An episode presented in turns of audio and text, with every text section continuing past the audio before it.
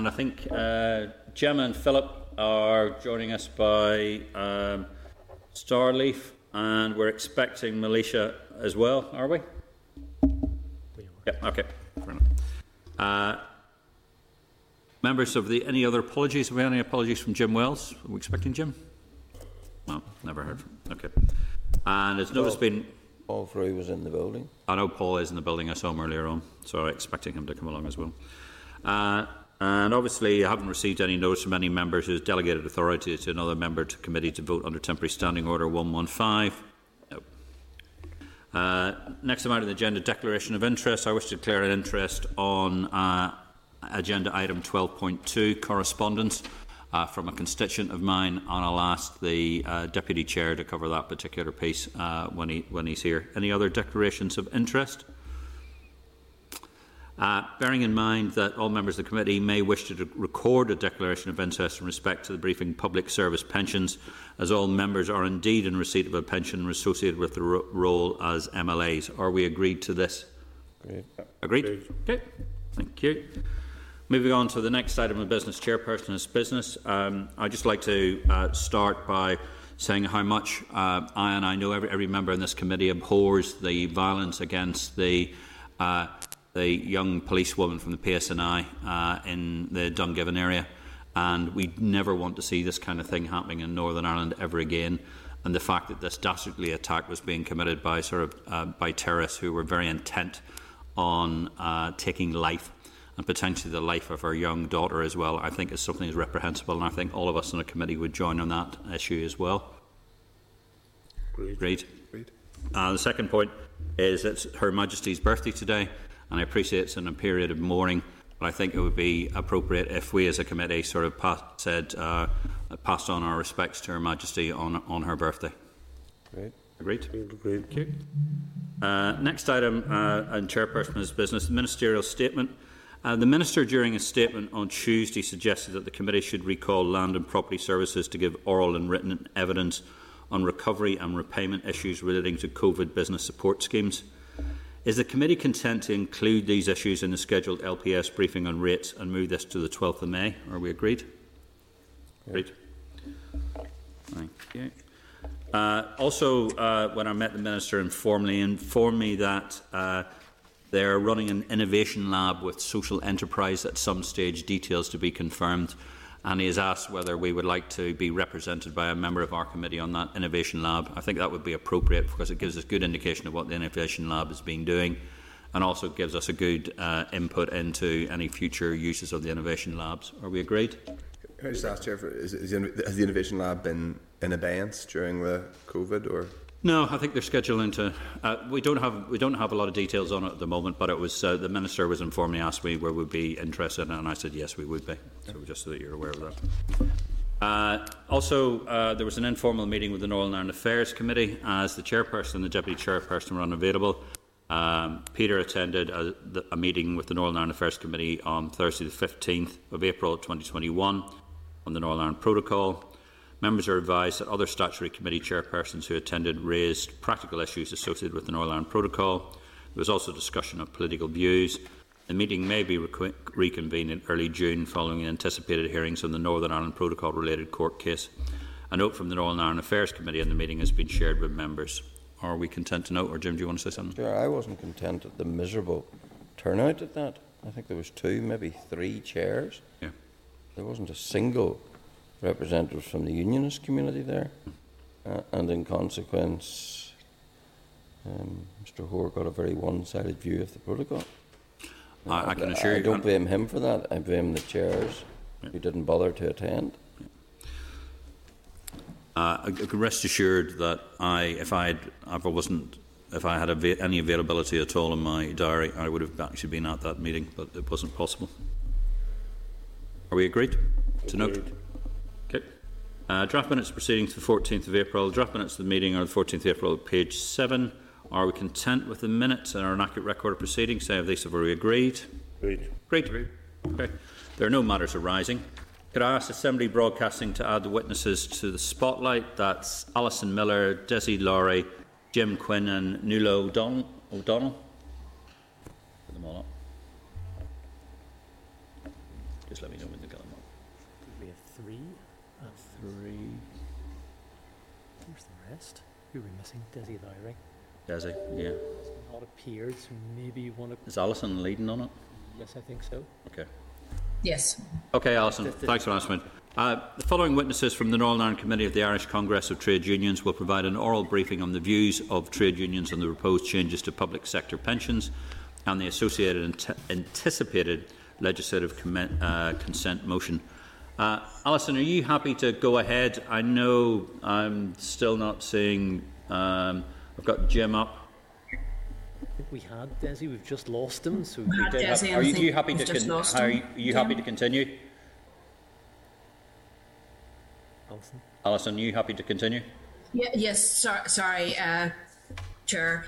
Uh, and ju- just in relation to the, the point uh, at the start, just where I come in, don't worry, you weren't breaching any confidences. Uh, that's sort of general knowledge uh, around the Department of Finance. Okay, uh, first of all, uh, thank you very much uh, to the um, Finance Committee. Uh, for inviting us along to discuss this issue with you. It's obviously it's very important to scheme members across all of the public sector schemes. Um, so, in, in relation to it, I just want to thank the committee for having us here today. Uh, we don't have uh, a whole lot to say. Uh, it is covered in a very brief uh, overview, uh, which we sent to the committee, and I'm sure it's uh, in your packs. I think there's three issues of which we would like to address with the committee.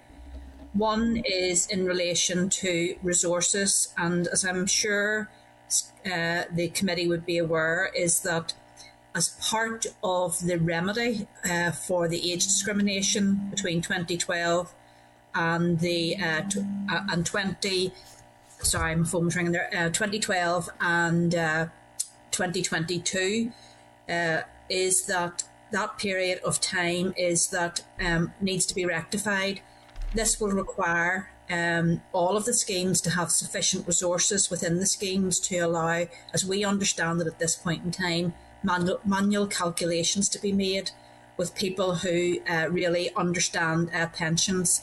So um, I think certainly the situation maybe has improved slightly, but we would welcome uh, the intervention of, of the committee to ensure uh, moving forward over the next number of years that all uh, public sector schemes are fully resourced in order to deal with the outworkings uh, of the uh, deferred choice and underpin, which is what all of the unions under the CCWG and uh, collectively and, and separately are agreed that that's the best way to uh, address the issue uh, of the age discrimination that that uh, appeared during that time.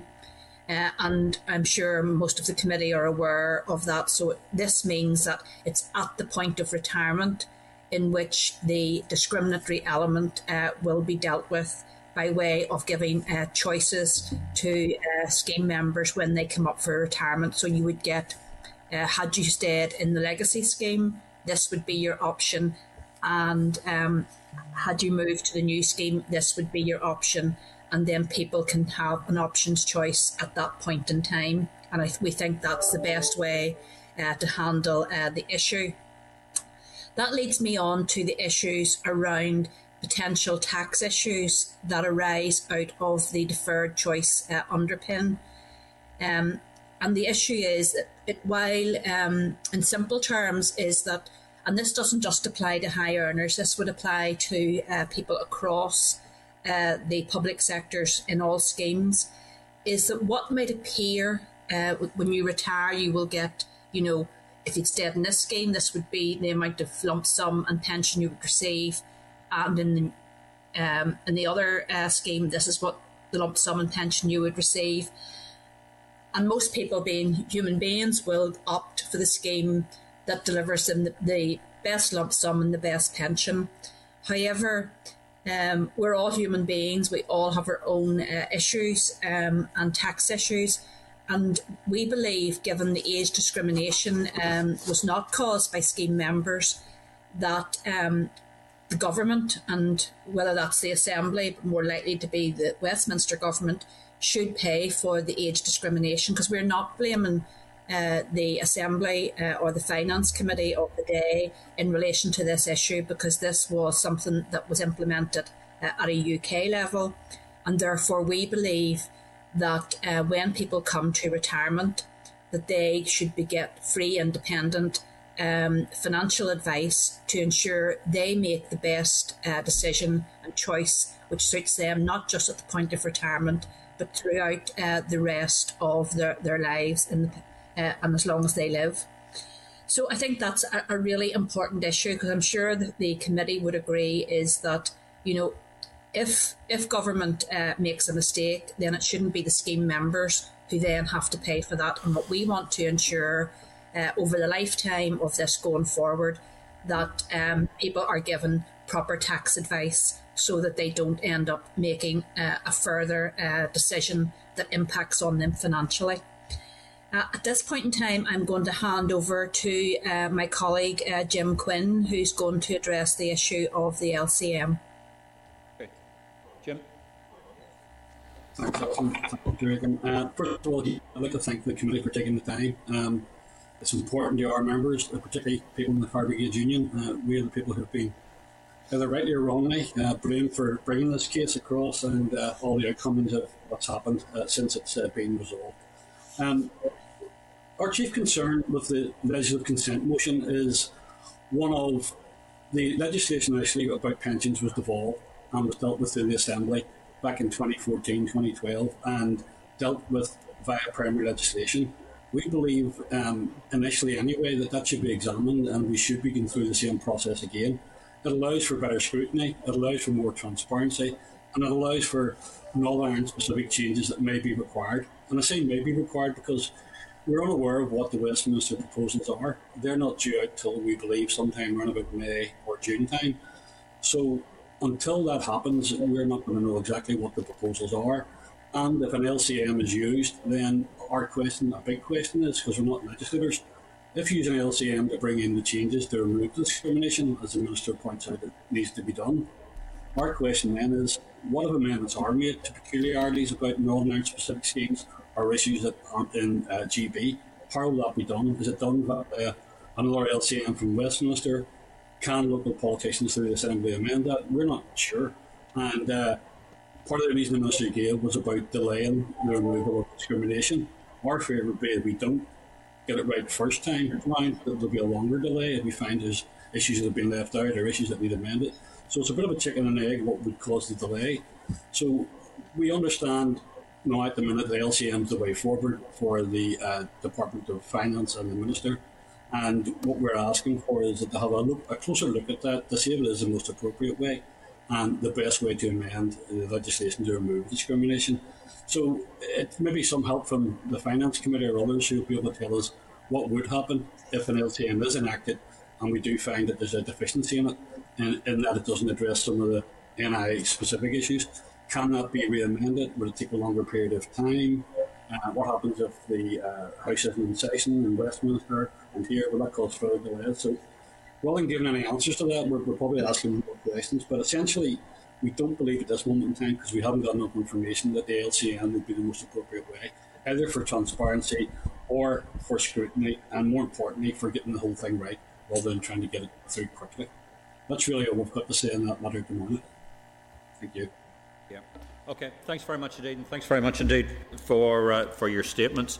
Look, a couple of questions here to just ask through. Um, obviously, with the um, McCloud pensions reforms uh, and your suggestion that we should proceed through the Northern Ireland Assembly via primary legislation rather than the legislative consent motion, that's what I'm sort of um, taking from you, Jim. Are you arguing for primary legislation because it wants the Assembly to amend the Westminster legislation, or do you want us to run as, as a primary legislation, or what particularly are you trying to secure? And if you were, what amendments would you like us to try and secure? Well, the whole problem is we're not aware of what the Westminster legislation is going to be, and what the changes are from the LCM, and we do have differences in Northern Ireland, different schemes.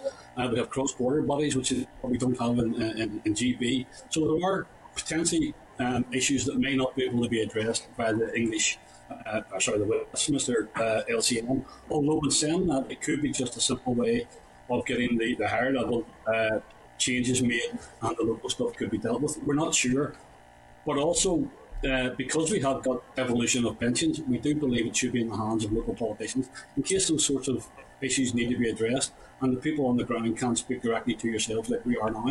And that would make for an easier, more succinct, more transparent, and possibly and probably a more accurate and speedy resolution to the process. So there's a number of reasons why we're doing that, but probably mostly because we're in the dark about what the LCM will contain exactly. Yeah. Okay. Um, the, uh, the Department of Finance has argued that if the Executive brought forward its own pensions reform bill, which deviated from the Westminster legislation, such an approach would leave the Executive liable to legal challenge from public, ser- public sector pension members in Northern Ireland. Whereas if the Executive simply replicates the Westminster legislation, prospective plaintiffs are more likely to challenge HM Treasury in the courts. Would you accept that argument? There's a potential for that, but I, I don't accept that that would be a, a, reason for going down that route. We're not suggesting that we want any special or different treatment. We're just suggesting that to make a full and proper assessment of what's going on, that we need one to see the legislation, and two for our local politicians to see if it fits in with their view of what local pensions should look like. And I don't think that we're going to be jumping on some sort of um, train to try and take it back to court if they, if they go down that route. That's not our intention intent is quite clearly to get this right and get it right properly.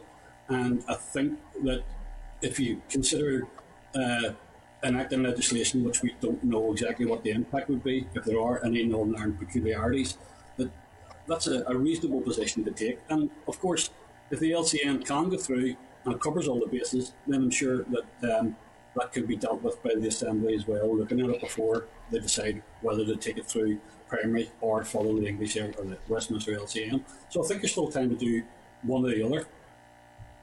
Okay, thanks for answering. Jim? Um, first of all, once again, can I declare my chairmanship of the Northern Ireland Assembly Members Pension Scheme and membership of the trustees for 17 years.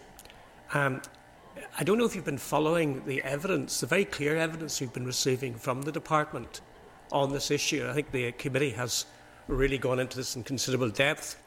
Um, are you aware that, uh, I'm sure you are aware, that uh, Wales and Scotland have decided to go down the legislative consent route? And really, they feel that there's absolutely no option of having a bespoke uh, legislation for their own particular jurisdiction. Uh, given that, and given the fact that the Treasury have made it very clear that if we were to step out of that route, that we, as a, a Northern Ireland block grant, would have to meet that extra expenditure. What is the merit in separate legislation when really our hands are tied?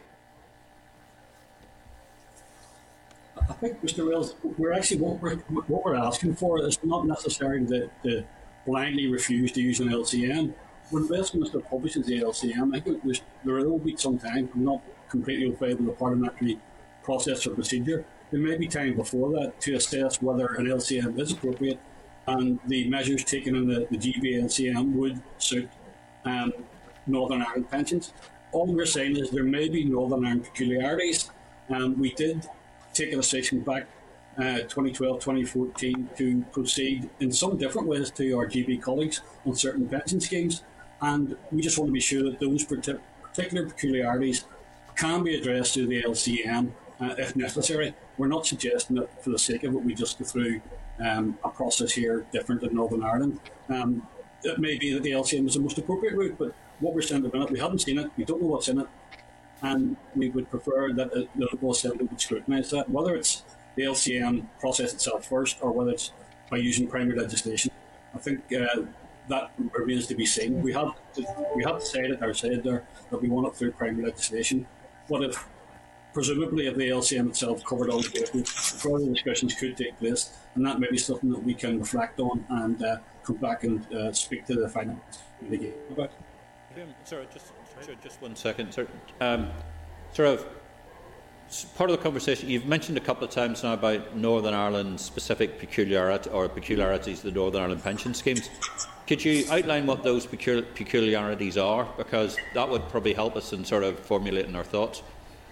Well, agree.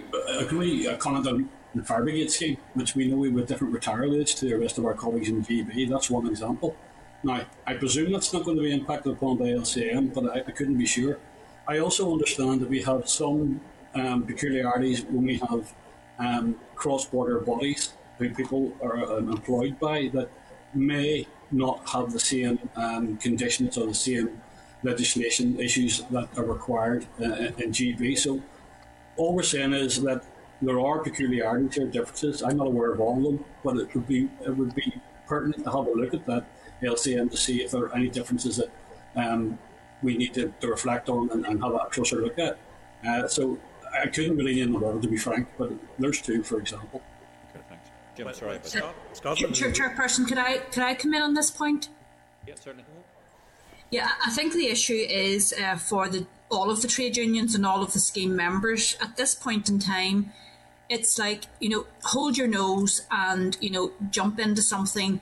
And I think anybody uh, would accept, uh, and everybody should accept the fact until we see the Westminster legislation um, and the read across through an LCM, um, is that you know we just are nervous at this point in time that we would potentially just agree to an LCM uh, blindfolded when we haven't seen the legislation. So maybe a suggestion from the CCWG trade unions would be whenever we see the Westminster legislation and what the LCM may look like, then either we would come back and address the committee, or if we have no issues and are content for it to go through an LCM, then that could be done by correspondence, if that, you know, helps the committee. Yeah, uh, because I think that we're, we're like yourselves. We we don't know what's what's going to be in it, Yeah. and one of the questions we've asked, and sort of we've asked sort of uh, out of committee, and I've asked uh, sort of uh, the clerk is, you know, what's the timelines? Because we don't know what the timelines is. One of the things I'm going to be asking the committee after this is write to the department to get us an update on the timelines and when it's likely to be. Uh, and Yeah, I mean, again, the, the, the latest, Chair, sorry for cutting across you, the, the latest information we have, um, uh, you know, in asking the questions ourselves of the department is that, you know, maybe late May, but it could be June. Uh, so I think that demonstrates that there's no clear timeline at this point in time. And then, you know, we're fearful of the summer recess then kicking in and then there'll be a very short time frame. So, for all those reasons, you know, we haven't made a final decision. You know that we're wed, absolutely wedded to primary legislation. We don't want to um, really determine primary legislation or an LCM without all of the full facts. And I think I think we're agreeable on that. okay, Chair. Jim, sorry. Yeah. Uh, that's, that's very helpful, that, uh, that reaction, Alison, I have to say. Could I just explain some of the technical issues at this end? The Speaker has ruled that no legislation can be tabled in the Assembly after June, as far as getting it through during this mandate is concerned. And indeed, legislation tabled in June will be doing very well to get through uh, this Assembly before we, we, we dissolve for an election. Uh, so therefore, um, if we don't go down the LCM route, the difficulty is the witching hour here, of course, is the 31st of March 2022, uh, when those who will. Chairperson, uh, sorry, I- I don't know whether other people can hear, but Jim's cutting out quite a bit, and we're only getting. I have to say, no one has complained that they couldn't hear me in my entire political career. they, they might have complained that they Quite the opposite. Yeah, yes, they might have complained that they could hear me, but not that they couldn't. Um, uh, Alison, can you? I can, if you're having problems with Jim, I can ask Jim to come and move a bit closer to me because I can self-disinfect my spot and move on, Jim, if you want to. Unless my colleagues can hear, okay, and if the problem's my end. No, no, the, Nothing. No, Jim, do you want to try again? uh, so, can anybody hear me? It, it's very Dalek. It's, it's sort of like a Dalek sort of um, No, that's him. If I, if I- At the end. Do you want to try the one at the end, Yeah. Jim? Try the one at the end. Just, if you just allow us one second, just to allow our honourable member from uh, South Down to manoeuvre. This is where the permanent secretary normally sits. Yeah. Um, Move seats. See those short. I wish I had his salary. Can, can you hear me now? Good. yes. Right. Yes. Now, j- just to, to go back and say, as far as our own position is concerned, the Speaker has ruled that no legislation received after June can possibly get through. He won't accept it because it won't get through in time during this mandate. So our, our difficulty here is that the witching hour, as far as this legislation is concerned, is the 31st of March 2022, when all of those who are entitled to be upgraded to the final salary scheme will be upgraded to that date, and then everyone is going to go on to the same scheme as a result of the McCloud judgment. So the danger is, if we go down the primary legislation route, we won't be able to have it through in time for that crucial date. Secondly, could I just say is that we'll be watching the LCM very carefully, and if we spot anything of the concerns that you've raised, we also would be taking that up with the department. We're not going to, we're not going to blindly rubber stamp something. It's still up to this assembly as to whether or not we accept the LCM motion.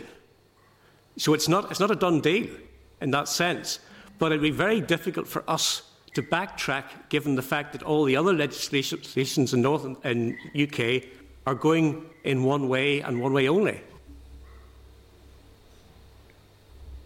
Alison? Yeah, uh, yes, and I think that's that's helpful. Is that um, that you've said, and we understand the issues and about the timing about this, and I think certainly there's concerns uh, on the committee side uh, and with ourselves. Is let's see the Westminster legislation. We're not fundamentally opposed to an LCM, but what we don't want to do is say today is that yes, it's an LCM. In case there's something when we see the Westminster legislation that we think it's imperative uh, that we bring to your attention, and obviously to the Department of Finance's attention. Um, so if we could, I, th- I think leaving that space open that we can either correspond with you or come back to the committee. My fear is is that the Westminster legislation is going to come out potentially just before the summer recess, and then where does that leave us all? Uh, I think even on a UK level uh, at Westminster, is that's leaving uh, everything very tight. So you know, we're not wedded one way or the other. We just want to see it to ensure, as I'm sure the committee does, to ensure that there's not something in it that would disadvantage in any way any scheme member in the Northern Ireland schemes, given this is. I think we're relying upon you. If you do spot something, to let us know. We have already been ha- an issue raised with police officers who are unhappy with what's happening, and there may be others out there who are in a similar situation. But I know, you know, you're sharp and you'll spot something. You'll let us know individually as, as a committee. Uh, but you know, we're, we're, we're not trying to steamroller this through either, because we had to discuss whether we went down this route or not. But the evidence we received from the department was overwhelming that we had to go down this route unless something dramatically changed. Thanks, Jim. Alicia? Thank you. Can they have musical chairs for you? Didn't sanitize it.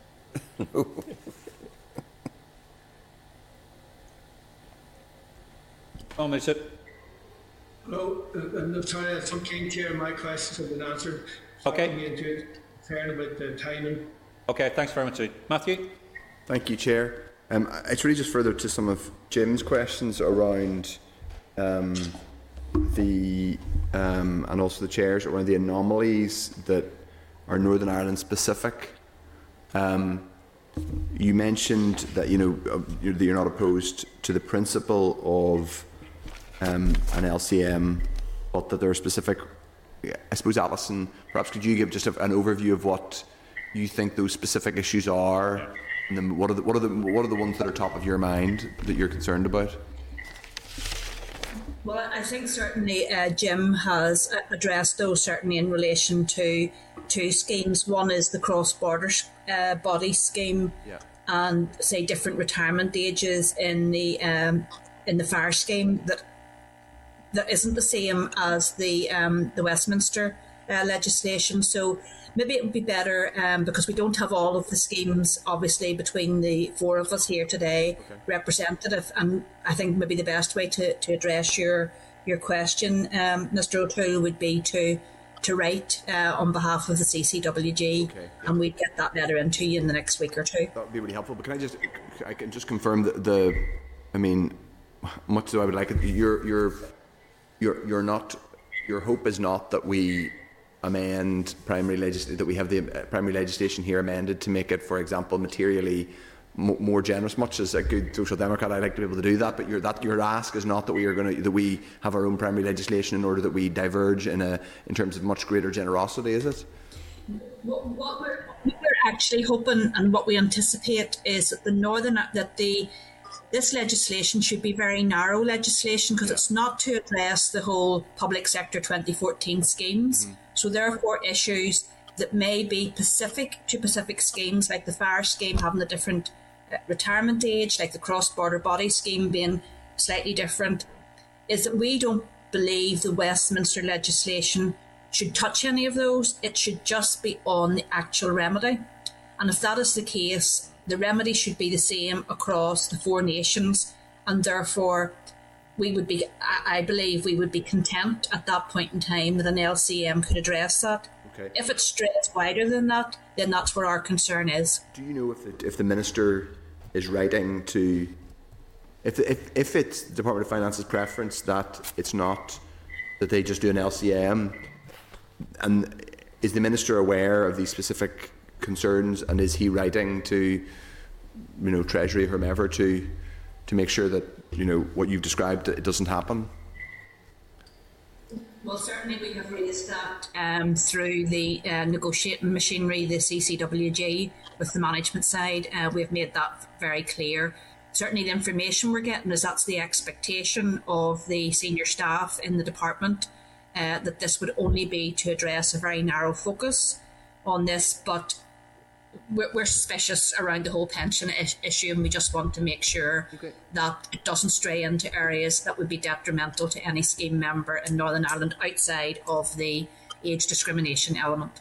Okay, that's what I should d- declare retrospectively. I'm a UK civil service as well as my assembly pension. I'm a UK civil service pension holder.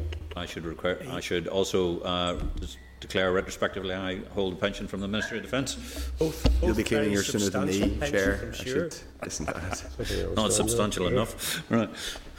Okay. Sorry, Pat. Um, well, just if there's no one else coming in, I was going to ask just on the back of that, when you said that the four, just to come out from the four nations, uh, should be, you're saying that that should be the same ruling for all. But I noticed the department's indicated that a further evaluation of public sector pension is underway. How do you, well, how does that sit with with your analysis there earlier, Alison, that it was going to be across the four nations? Yeah, well, scheme valuations are, are a different matter, um, and that's sort of co- mentioned in, in paragraph three of the short briefing note. Uh, at this point in time, our our position is uh, across all of the schemes is that um, if there's a cost to uh, correcting McCloud uh, and the age discrimination element, then that should not be picked up by um, by, by scheme members. Uh, so in some of the schemes for 2016 is that valuations had been done and in certainly in the schemes that that I have knowledge of uh, is that uh, there was um, improvements for scheme members such as um, a, a better accrual rate uh, and some changes to death and service benefits so for example in the civil service scheme um, but that was replicated across a number of schemes, and some of my colleagues may want to come in and give you some examples of that.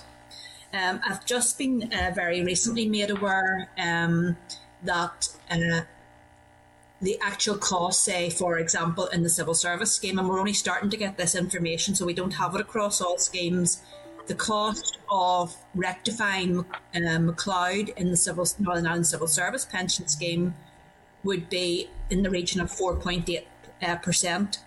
So therefore, those better accrual rates and better death and service benefits that were part of the 2016 valuation that was not implemented was halted. Uh, therefore, it's very clear to be seen that uh, scheme members are now going to be asked to take um, the hit in relation to uh, paying for something that was not of their fault. Uh, and obviously, we'll want to study that in more detail uh, as the valuations come out for each of the schemes. And I think certainly we will be writing to the committee when we have, you know, a concrete position uh, on this, because I'm sure. Uh, you would all agree is that you know if somebody else does something wrong that you have no control over, then you shouldn't be asked to pay for it.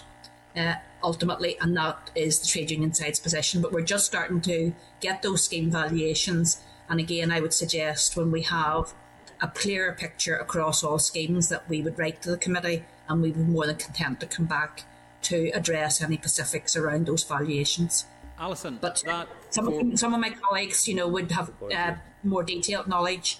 You know, Desi would have detailed knowledge of the um, of the health scheme and may be able to articulate, you know, some of the information there if that's helpful. Uh, Alison, just a quick. Alison Desi, you said 4.8%. Is that only is that 4.8% of those who are likely to be affected by McCloud, or is that a 4.8% of the overall pension uh, budget? How, what is that 4.8% specifically related to? That is related to what they call a floor breach or a um, a ceiling breach. So uh, if it's two, if it's more than two percent below or two percent above, then um, th- then it needs to be addressed. At this point in time, the valuation is coming out in the civil service scheme at five point three, but it's four point eight percent. Uh, is the remedy of um, McCloud. So therefore, rather than uh, 2016 because the valuation had been done for the civil service scheme is that scheme members would have benefit certainly until the next valuation. Is that they're now? Not getting the benefit benefit of that. Um, again I'll provide you with maybe a, a, written explanation of that but Desi I think is on the scheme advisory board in health and uh, would be over the detail better than me. Chairman, uh, apologies for the technology at the start. The rehearsals went well, but yeah. uh, unfortunately, when I went to execute, it didn't go so well earlier on. But it's, a great to, opportunity to address the committee.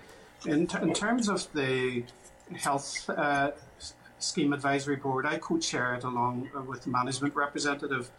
And in 2008, November 2008, after uh, the scheme was assessed and the costs were analysed, we were in a we were in a position to make recommendations to the minister that, for firstly, that um, we would we would change the, the way in which we harvest the, the money. We base that on actual pay rather than whole time equivalents to make it much fairer to those active members. We also uh, sought to index link the the uh, boundaries regarding uh, scheme contributions. So there's seven bands. So we wanted to index them so that if say somebody moved from one band to another, they, they didn't uh, end up with a pay cut as a result of a higher uh, contribution rate. and also, we wanted to take out the last three bands, uh, higher bands, and migrate them to a rate of 12.5%. Uh, and that was part, uh, trying to improve the particularly medical and dental retention in the scheme. Uh, and also in terms of survival benefits, we also had made recommendations that all active members would equalise uh, as of the 1st of April uh, 2015. And we also had room uh, uh to also uh, make recommendations about reducing the contribution rate across the board by 1%. And also to increase a new benefit which would build up cash for a lump sum. So they were quite important uh, and as Alison said, the, there is a cost benefit uh, now being readdressed by valuations, and the Government Actuarial Department are uh, analysing the data. We haven't seen that data, but if uh, if it is taken into account that we have to actually members have to actually pay for McCloud, and we need something like uh, estimated about 34 new staff working within pension administration uh, to be able to support that, and that's not counting the departmental staff that is required. And you can actually see, you know, the the the, the members will have to have to pay for that, and we, in principle, are, are against that. We're not we're not uh, in any way uh, saying that the direction order per se is wrong. We're just specifically saying that the cost cap recovery uh, for McCloud is is inappropriate as, and as you can see, those benefits which we, we, we were recommending to the minister in November 2018 have the potential to be wiped out uh, if we cover the costs for uh, McCloud. But I mean, that's a, it's, it's an issue until we see the data. We will not know. Okay, thanks. Jim, you want to come back in? There's a world of a difference between 1% and 1 percentage point. 1 percentage point is actually a 9% increase uh, levy on the exchequer if you can understand the difference. If I go from 2% to 3%, that is not a one percentage point increase, that is a 50% increase, if you understand the difference. So, whilst it sounds attractive saying 1%, it's not, it's one percentage point, which is much, much higher. Secondly, as far as our own trustees are concerned, uh, what we're simply doing, we're asking members to pay exactly to the last penny what they would have paid had they been allowed to remain in the final salary scheme. In other words, had they remained in the scheme, their contributions would have been 12% rather than 9%. So what we've, what we've done is we've gone back to the 1st uh, of April 2015 and said, what if Emily Smith had, or Jones had stayed in the final salary scheme? What would he or she have paid? Now, that is reasonable because they would have paid that money anyhow to accrue those benefits. They had the choice whether to stay in the final salary scheme or to have gone into uh, the career average scheme. Now, what is unreasonable in of asking civil servants to pay exactly what they would have paid had they been allowed to stay in the final salary scheme? Chairman, one of, one of the difficulties is that across across health uh, there is two effective pension schemes.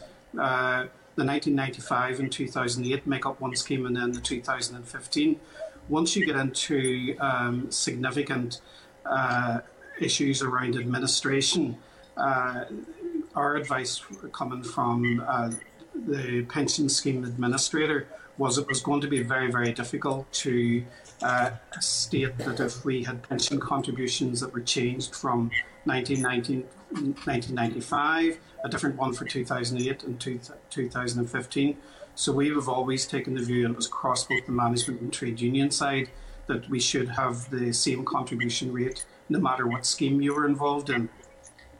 Even though the final salary scheme is so much more lucrative and attractive than when you retire, are you saying you shouldn't pay an extra contribution towards that? Uh, well, the, the, reality of the situation is the 2000 and 1995 scheme, which is the final salary scheme, will end. Uh, you know, members will still benefit from contributions, but under under the new direction, uh, as a result of the consultation, they will move over uh, those that are still working uh, to the 2015 scheme. Uh, well, I think the department will find it very hard to justify that those who have been taken out of a final salary scheme and then put back into it don't then are not then asked to pay the amount they would have paid anyhow had, had, had there not been the decision that McCloud overturned. So, so therefore, you know, what you're saying is you're going to get in, you're going to get seven years' worth of a final salary scheme, but we're not going to ask you to pay for it. I, I think we, we, no assembly could stand over that. I'm sorry, I just couldn't. Chair, can I come in there? Please? Yeah, go ahead. Um, the teacher scheme is very different. In relation to that, the contribution rates for all teachers were increased under the 2014 um, Act, and basically to get an average of 9.6% across, depending on um, what salary you were in receipt of. So it would be anything from 7% right up to 11 um, depending on the salary you were receiving. That increased from 6.4% to whichever point you were on in the scale, and that was irrelevant to whether you were in the final, you remained in the final salary scheme or in the, the, the care scheme. So I think one of the issues here is that all the public sector schemes are actually very different. The teacher scheme is actually much more simple um, compared to some of the others that, that I have heard of. But I think there's no issue that, that regardless of whether you were in the um, final salary or the care scheme within this, you would be paying exactly the same contributions and have been since this was introduced when they were all increased in 2015.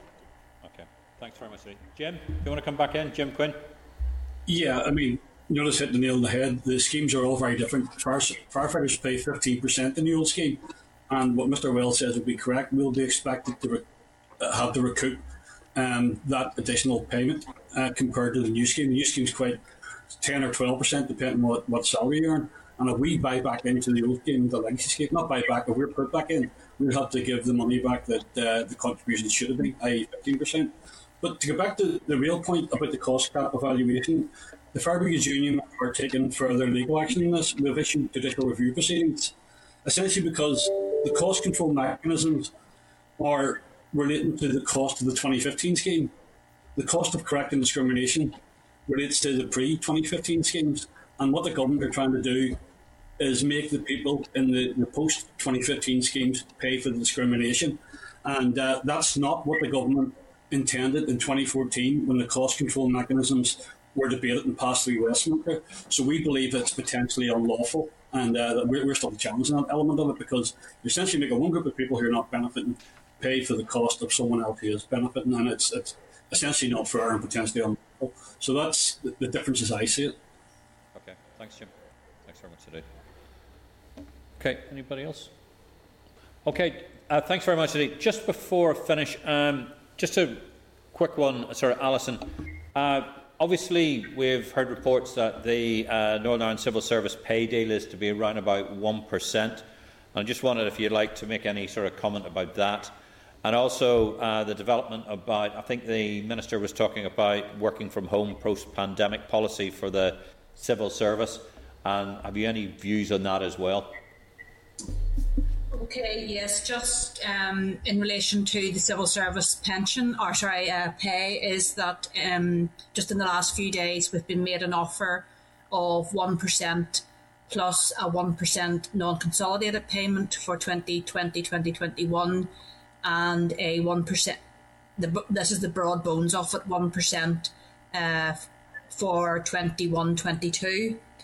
Um, the representations that uh, NIPSA and the FDA made to the, directly to the minister was on the basis that we were looking at parity with our teacher colleagues, who certainly for 2020 20, I, I forget what years we're in, sometimes 2020, 2021, is that they got a 2% uh, consolidated offer. Um, and we were looking for the same uh, applicability. That uh, didn't didn't materialise. Uh, civil servants are very disappointed that we're currently now out to a branch consultation, which will close on the 14th of May with members uh, in relation to uh, the current offer. Um, and we we are at I must admit, uh, you know, I've asked the minister on a number of occasions uh, at meetings and in writing what is the difference uh, and what difference has teachers who have played a very important role through the last uh, year in education of our children and in the very difficult circumstances. What's the difference to that than civil servants? And I think that's the thing that sticks uh, in the throat of, of, many civil servants who have um, went above and beyond uh, in relation to uh, the pandemic and continued to um, provide services. So, uh, any uh, you've asked the question. So, if the finance committee uh, want to make those representations to the minister and to the executive, we would be uh, very grateful for that. In relation to the working from home uh, post pandemic, is that we're now, I think, on our second draft of a working from home policy uh, which we're working intensely with. Uh, another revised copy just arrived with us yesterday, and we're working intensely with the management side to try to uh, top and tail that, and we would be uh, hopeful that that will be implemented in the very near future. Um, and we're content that you know we're, we're making progress on issues to ensure that whether it's a blended approach uh, whether it addresses issues for people who don't want to uh, work at home or can't work from home, is that all of those issues uh, are addressed, including uh, one of the issues that's sort of a, a, bit of a thorny issue is the fact that uh, for many members uh, working from home, there's additional costs, particularly during the, the winter months of heating. and as you know, about 12,500 civil servants earn below 24,000 uh, pounds, and therefore heating their homes uh, while working at home has been very difficult for some. Uh, and uh, we would be hoping that we can uh, crack that nut because we haven't been able to do so to date. But I want to assure the committee that NIPSA is working intensely with the management side on a working from home policy so that um, the new world of work that we uh, thought was never going to be realised when we asked previously about working from home for, we were told no, but there is a significant number uh, of members who, um, like for example, in the Department of Communities, my understanding there's about 3,000 uh, of about 8,000 staff in on a very regular basis, on a daily basis. But I want to assure the committee uh, that we're working intensely on a working, uh, well, we're saying a working from home policy. I think it's remote working because it's not about necessarily working at home. It's about working at home or working in the hubs that are being developed across Northern Ireland. Okay, thanks. Jim, come back in. Yeah, just carrying on from that, um, the next briefing we have is from the department in respect of the uh, reform management programme. I was just wondering, has the have the unions a view about that in terms of the impact of the pandemic on the needs of the departments in terms of its office estate and indeed the connect hubs? Um, is are the unions or is the department working with the unions on this, or, or, or what, what is your take on it all? Yeah, through the through the Central Whitley uh, arrangements, uh, there's what's called an accommodation committee. So those are rightfully the place where all of the issues around accommodation, the hubs. I mean, for example, we have made uh, commentary uh, and representations in relation to uh, in that sort of mid Ulster area, in the sort of the Magherafelt mid Ulster area. There's no hub there, um, and you know, we think that could be beneficial both to the department and to, to workers who live in that area going forward. So we're actively engaged in seeking to address obviously the needs of the, of our members first and foremost, but also what are the needs uh, of the civil service in the new world in which we are working on all of those issues. And we just want to ensure that the issues do come to us um, in the appropriate um, time for meaningful uh, consultation rather than when decisions have been taken. Okay, uh, thank you very much indeed. Uh, thank you very much indeed. Thank you very much indeed, Alison. And thank you very much indeed for your team for coming along. And thank you very much indeed for your taking your time. Thank you very much indeed. And uh, Assembly Broadcast, if you, you. if you can take the witnesses off spotlight, please. Thank you very much indeed. Okay, team. Uh, the department has not, uh, as we heard, the department has not specified a timescale for the introduction of the LCM. It may be expected before summer recess, but this is dependent on progress of the parent uh, of the parent Westminster legislation.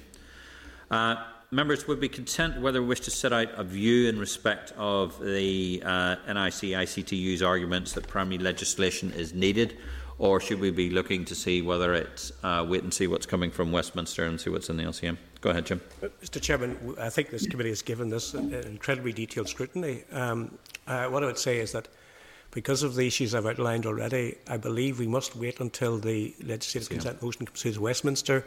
We must take on board any concerns that the trade unions have uh, and then make a decision as to the best way forward. But the balance of probabilities is very much that we're going to go down the LCM route for the reasons I've outlined. That we don't, I don't believe we have time now for primary legislation to get this invoked before the deadline of March 2022. Okay, yep. okay. Any other thoughts? I agree, Chair. Yeah, Maolíosa, go ahead. I I agree with Mr Wells on that, Chair. I think we have to see just what's coming out of Westminster. Can I change my ideas? Jemma, did you have your hand up? No, but I, I do agree with uh, both Maolíosa and Jim Wells there on that, just to wait and see what's coming from Westminster. Okay. Okay, then, Tim, if, we're content uh, to write to the Department seeking further information on the public sector pension revaluation process and related timescales, as well as the timescales for the LCM. So let's write to the Department and see if they can get some inf- more information out of Westminster. I know they've been trying, but try and do it as well. Chair, just to clarify on timescales for legislation, what the Speaker indicated was that the, I think it's the 11th of June uh, date refers to private members' uh, bills only. Uh, there's no deadline on executive uh, bills. I I accept that, Clerk, uh, but he also stated the difficulty Aye, that the Assembly would face in getting anything through if it was received after the 9th of June, particularly a substantive piece of legislation like this. And we have to have a cut-off date where it's unlikely, given the amount of business that's coming up and with summer recess, that we'll be able to get it through. So we need to have a very good reason why we don't go down the LCM route here. I think also, Chair, for members' information, that the bill could be taken by accelerated passage. If you wanted to do that route, it could be done that way. Um, not that I'm suggesting that you should, but you do have that option. Then you wouldn't have the scrutiny. Well, uh, indeed, uh, or you could have a short committee stage, um, but that would be uh, it, that would be tricky because we know we have at least four executive bills coming our direction uh, in the autumn. Uh, when the LCM comes, as members know, there will be a fairly sort of short motion, but I anticipate the bill will be on the back of it, and that will be laid. Uh, so there will be the committee will then have 15 working days to produce a report, um, and it may then choose to propose whatever it wants to propose. Um, but it would be a question then. So then the, the minister would have a choice. Um, go for the legislative consent motion, um, potentially have the executive, the, the assembly reject that, or say, okay, then we're not to have a legislative consent motion, I'll bring forward primary legislation, or not, or just go down the primary leg- uh, the uh, legislative consent motion route, as seems to be um, uh, the case. Could I also ask, sorry, Chair, stop talking, could I also ask if the committee is content to write to NIC ICTU and just ask them to explicitly set out... Sorry, the, yes, it's explicitly set out what the peculiarities were, because that yeah. was mentioned several times, and when we asked the question what the peculiarities were, I didn't well, I think it boiled down to two specific things. One was um, people in cross-border pension schemes. I can understand there would be particular legalities there, and the other one is different ages for the fire scheme. They seem relatively discrete issues that could be. I know there are specific differences between the sort of within the uh, health service pensions and sort of within the teachers' pensions. There's specific differences in there, and I understand there's peculiarities between that and sort of the schemes in England, Scotland, and Wales as well. Equally, Mr. Chair, I, I will down the ditch over this issue that people should not be placed back in exactly the same position they would have been had they stayed within a final salary scheme. Mm-hmm. They can't have their cake and eat it. They can't go back into a final salary scheme and then refuse to pay the additional contributions that they would have paid had they stayed in it. Yeah, I mean, that's just a crucial. That's a, that's a fun. I mean, the department will laugh us out of courts if we support that. It just yeah. can't be done. But you can't go back into. Um, my understanding is if you're going back into the final salary pension scheme, you have to pay the, the, yeah. the delta. It's an extra, probably an extra three percentage point increase, not 3%, 3 percentage points. Yeah. Okay. Okay, dokes. Uh, there we go. Uh, sorry, I was saying is the committee content to write to the department seeking further information on the public sector pension revaluation process, the rated timescales as well as the intended timescales for the LCM. Are we agreed? Agreed. Agreed. Move on to the next item on the agenda. Uh, can we uh, have the officials to come into spotlight to the Department of Finance? And it's Derek Kennedy. Derek. Yay. Chair. How are you? Good to, good to see you. Uh, sort of team, we're having a briefing now on the Department of Finance reform of property management. Uh, the Department will brief the committee on the reform of property management programme and the Connect to regional hubs. Uh, Derek Kennedy, uh, who's the senior responsible owner of the reform of uh, property management programme. Clerk's cover notice at page 62. The written ministerial statement on Connect to regional hubs at page 67. The NIAO report managing the central government office estates at page 70 and the Northern Ireland Asset Management Strategy at page 134.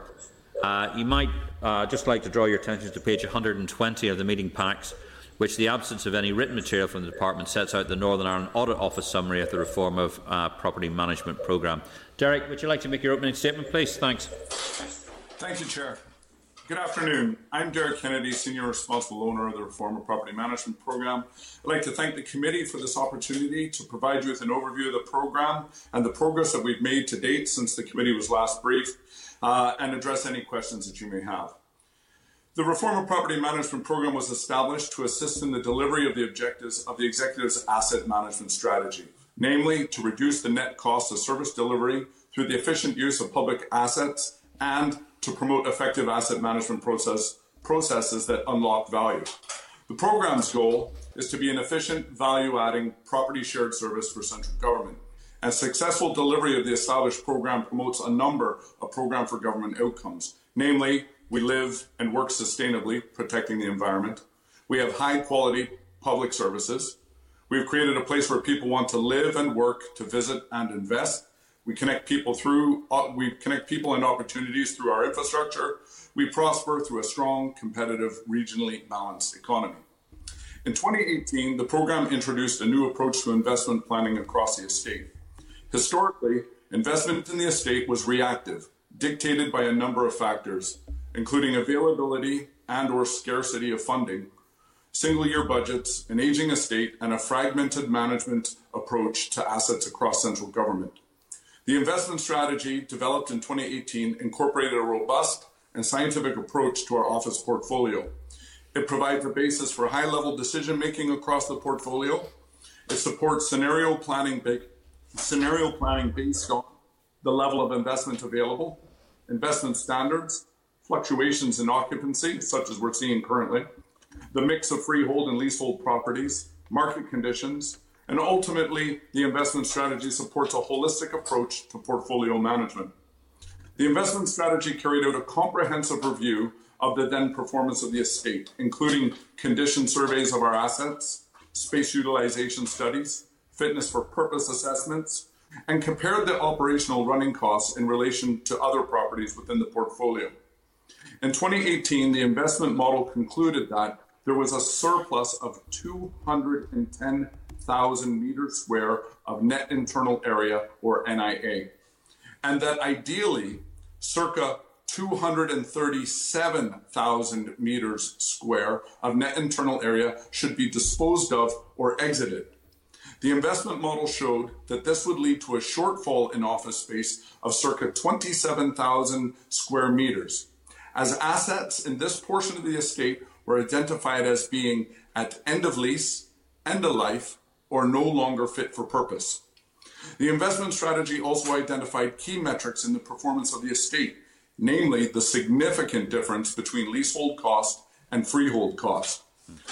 The freehold cost of the estates, the average cost of FTEs, was £2,262 per annum.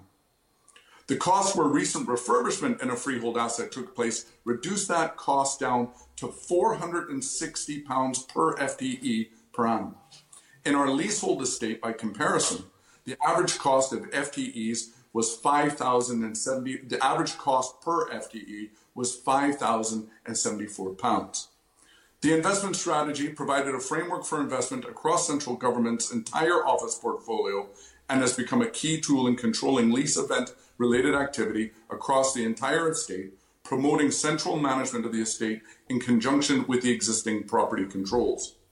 In regards to our progress to date, since the committee was last briefed on the RPM program, the program has made measured progress.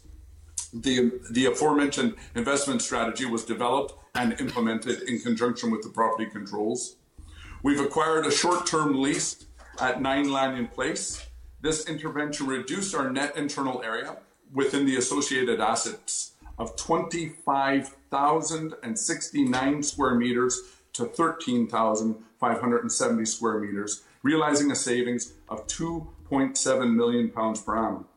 We've also acquired James House as a freehold asset, and this uh, intervention has reduced our net internal area with again from the associated assets from 14,526 meters square to 9,525 meters squares. Uh, this project, when completed, will ultimately realize a savings of 2.8 million per annum upon completion. This is uh, also additionally and notably that this intervention will significantly reduce central government's reliance on leasehold properties within Belfast. We're also carrying out a refurbishment of an existing freehold asset in Orchard House, and that will reduce our net internal area from 10,037 square meters to 5,317 meters square. This will ultimately realize a savings of £1,083,000 per annum upon completion. We've completed a pilot demonstrating new approaches and new ways to use office accommodation in Goodwood House. Further work is required, however, because evidence has, is proving that um, increased costs associated with rent and inflation in terms of uh, property related costs such as energy and, and maintenance have and will continue to erode savings if we don't continue to work to uh, uh, drive further savings. Since 2018, RPM has widened its focus from the technical aspects that realize estate rationalization savings and have evolved now to encompass softer aspects, such as establishing an NICS culture that promotes work as an activity rather than a place that we go. These softer aspects bring additional benefits, such as improvements in how work is done, improved diversity, improved work life balance, health and well being, and potential improvements in sickness, absenteeism, and productivity. The COVID 19 pandemic has brought about a step change in the way of working and how the NICS uses its estate. From March 2020, the NICS has successfully mobilized to deliver many of its services remotely. The NICS is now presented with a generational opportunity to introduce new ways of working that will support the, uh, that will support the realization of many cross-departmental program for government benefits and outcomes. Overall, the appetite among staff and departments for a blended approach to remote working across the civil service is significant, as supported by the recent NISRA People Survey and the qualitative survey completed by the Department of Finance. While the current level of remote working is neither practical nor optimum, looking to the future, some business units have suggested that their new operating model may consist of up to 60% of staff working outside of their traditional office on a blended model approach. The Civil Service Recovery Plan has programmed to work with departments this year to support them in the realisation of new ways of working. Clearly, the central government office estate should reflect the ongoing reform. Given the detrimental impact of COVID 19 on local economies and the executive's aspiration for a green approach to recovery, it is imperative that the NICS office estate works to realise cross departmental PFG outcomes and objectives. To that end, the office estate investment strategy is currently being refreshed to consider the following. Firstly, the continuation of the best practice embedded in the existed investment, the existing investment strategy, namely the asset management science-based approach that was applied in the 2018 investment strategy. Second, to work to the extent possible to continue to reduce revenue pressure within public spending, i.e., continue to reduce our property-related costs. Three, support local economic recovery. Four, support local regeneration. And finally, five, minimize the negative impact of the estate by working towards the net zero agenda. To that end, the investment plans for the NICS office estate will focus on a reduction of the overall estate while maximizing the local economic and regeneration benefits and working to minimize our environmental impacts in towns and cities across the region. We're promoting a joined up, we're promoting joined up government by working with local councils to the extent possible to ensure that the impact of investment within local council areas best reflects the needs of each area and maximizes value to the public purse. Support today across council chief executives has been encouraging. In addition, Connect 2 hubs have been established, which provide strategically located work and collaboration space for NICS staff. Connect 2 facilities will support new ways of working, allowing staff to work remotely whilst connecting to people, technology, and the office place. An, implement, an implementation plan is being rolled out with the first Connect 2s expected open soon, subject to public health advice and the executive's recovery plan. How were the how were the Connect 2 hubs located, or how did how did we choose the locations? NICS staff postcode data was evaluated in conjunction with spatial data provided by Ordnance Survey. By overlapping the first three digits of staff postcodes with their associated head office, Ordnance Survey was able to identify commuter corridors and densities of staff in terms of their home locations. This was then cross-referenced with our existing portfolio and our investment strategy to determine potential locations for our hubs. Connect 2s will primarily focus on utilizing the existing freehold estate, albeit not necessarily exclusively limited to it. The revised investment plan will provide a strategic, balanced approach to the management of central government's office portfolio. It's important to note that the plan does not promote the wholesale decentralization out of, of departments out of Belfast. It's envisaged that there will always be a significant NICS presence within Belfast City Centre.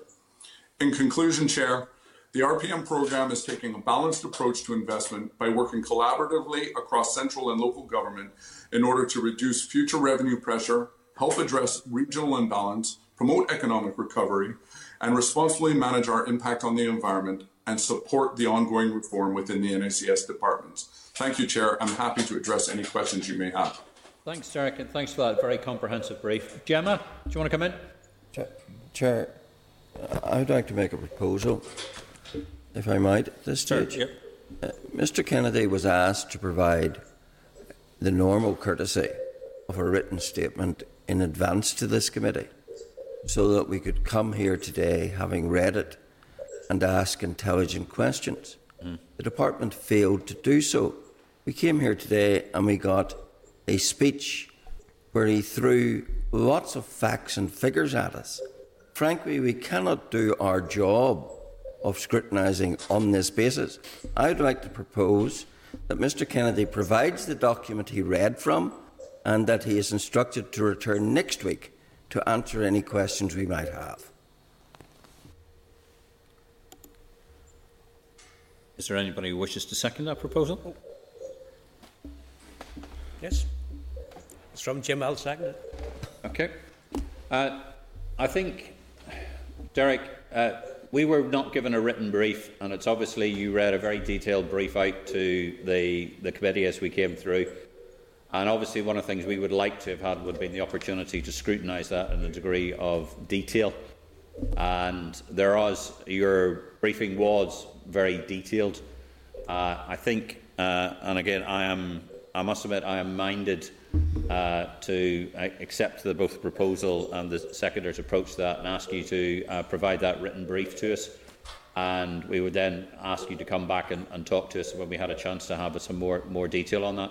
Is there some particular specifics in that that you, you raise that looking at the Northern Ireland Audit Office report, and I was reading the report at the same time as you were speaking to check up against some of the things, I would like to have the opportunity to examine the two things in comparison together, particularly to do that, and also, indeed, with some of the other information we've received, particularly to do with proposals for uh, remote working and the business for business hubs as, as well.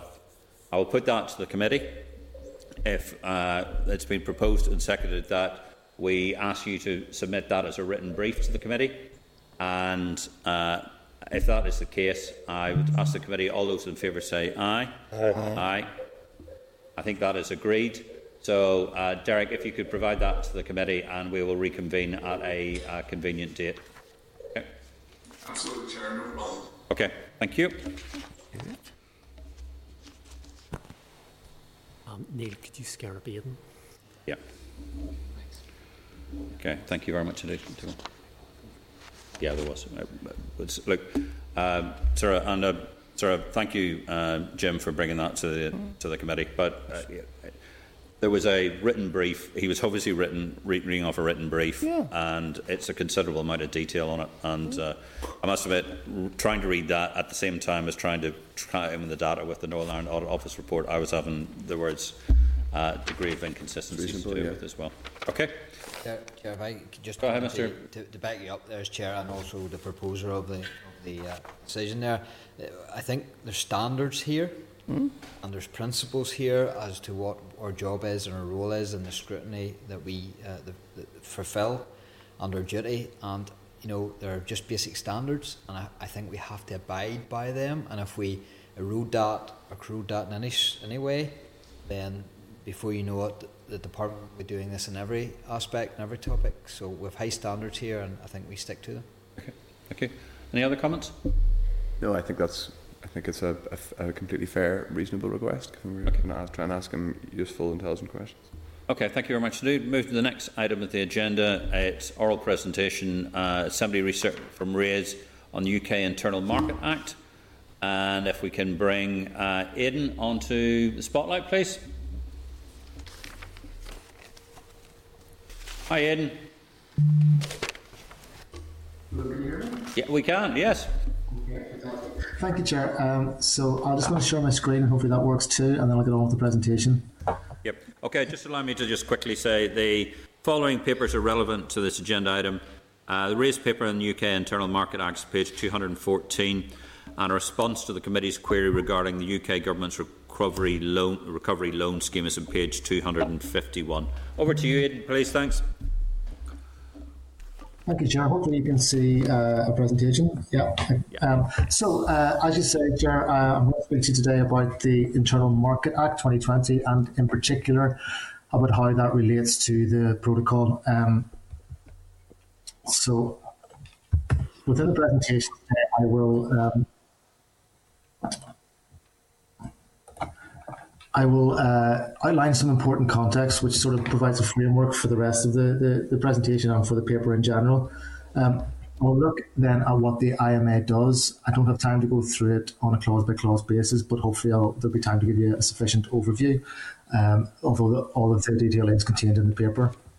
And then I'll examine how the IMA relates to the protocol across three um, specific um, categories.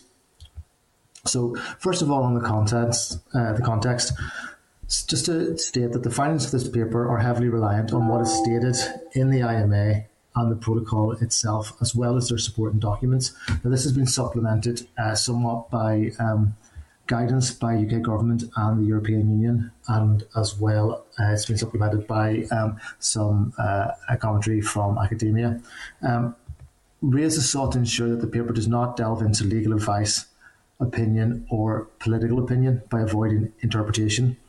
The, commi- the committee may wish to um, seek our expert opinion or in-house legal advice on some of the issues uh, raised in the paper. And just to, to, to remind the committee that the, the role of RAISE here is to provide impartial, objective and non-partisan research briefings to the committee and to members. Um, just a little bit more, uh, uh, just to, to note that the, this, this paper has been prepared in a, in a complex and unsettled area. There's no meeting of minds uh, between the EU and the UK on the implementation of the protocol, and that this implementation itself is subject to ongoing discussions. Um, additionally, both the IMA and the protocol are subject to legal challenges, uh, and that the, uh, the, the paper has been prepared in this context, and within this context, RAISE has identified potential implications that the committee may wish to uh, raise with the, the relevant departments. So, with all just, that in just, mind, just come to a stop here. Of course, because I am a, a, a co-respondent on one of the legal challenges, particularly over the protocol, I should make a declaration of interest. and do you want to make one as well, Jim? Yes, indeed. Yeah, Jim I'll Allister, make a declaration of interest as well. Sorry about that, Ian. We just wanted to make sure we got that right. No problem. Thank you, Chair. Um, okay. So with that in mind, uh, I'll, I'll, I'll, move on to what um, the IMA does. Um, so before I get uh, to provide some detail on that, I just to uh, talk a little bit about its purpose. Um, as per its explanatory memorandum, the Act was designed to uh, preserve the United Kingdom's internal market as powers previously exercised at European level returned to the UK. So the Act is divided into eight parts, and amongst other things, these parts introduced market access principles for both goods and services.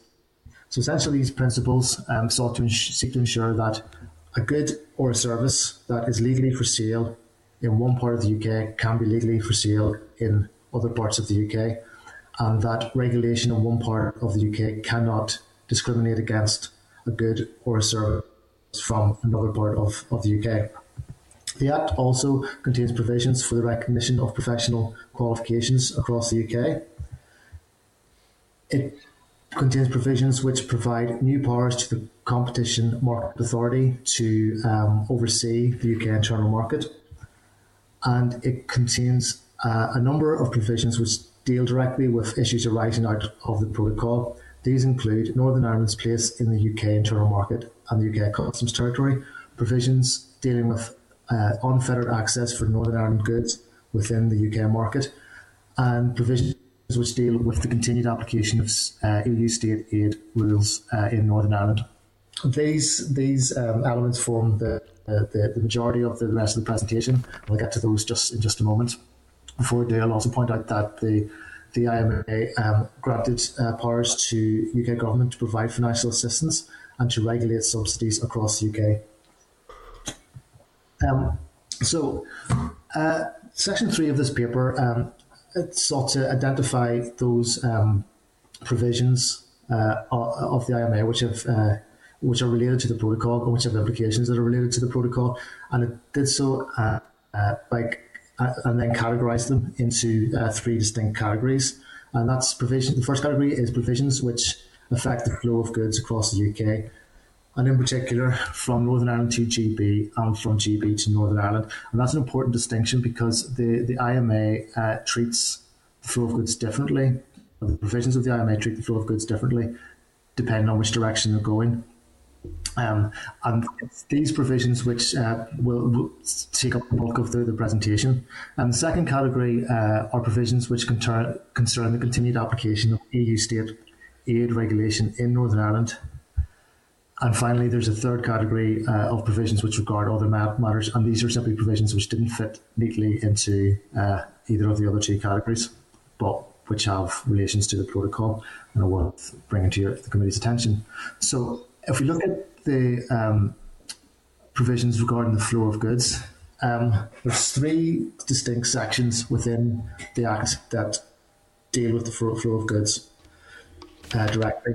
Uh, first off, first of all, is Section 11, and Section 11 forms uh, part of the wider part of the Act that deals with the market access principles for goods. So, to reiterate, the market access principle for goods are twofold. There's a mutual recognition principle, which holds that any good lawfully sold in one part of the UK is automatically lawfully for sale in all other parts of the UK. And there's a non discrimination principle, which holds that statutory rules or regulations in one part of the UK should not prevent goods from another part of the UK from being sold. So, what Section 11 seeks to do is, in the words of the Act, modify the market access principles for goods in connection with the protocol. Now, before it does this, Section 11.1 states that the application of market access goods in relation in relation to the sale of goods in Northern Ireland are affected by provisions in both the protocol and the EU Withdrawal Act 2008, specifically those specifically those um, provisions in the EU Withdrawal Act that give effect to the protocol itself. Um, so then, after this, the Section 11 introduces the modifications to um, the market access principles for, for Northern Ireland. And they, these they seek to enable uh, Northern Ireland goods to be placed on uh, the, the UK market. They do so by introducing um, a concept of qualifying Northern Ireland goods.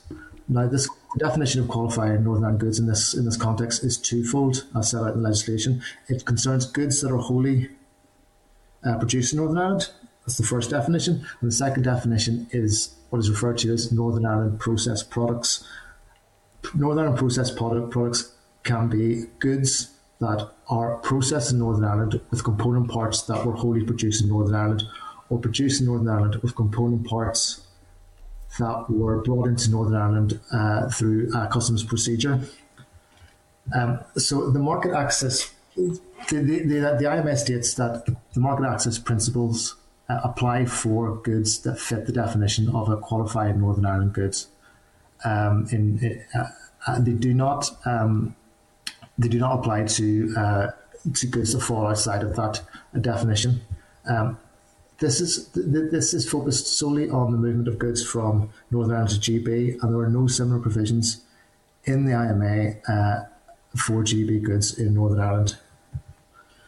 It's also important to point out that the current definition of qualified Northern Ireland goods is seen by the UK government as a bridge to a longer lasting regime they have stated their intention to uh, introduce this longer lasting regime in 2021 and have stated this will be developed uh, alongside uh, business. Moving on to section 46, which again uh, focuses on the flow of goods. This uh, concerns Northern Ireland's place within the UK internal market and UK customs territory.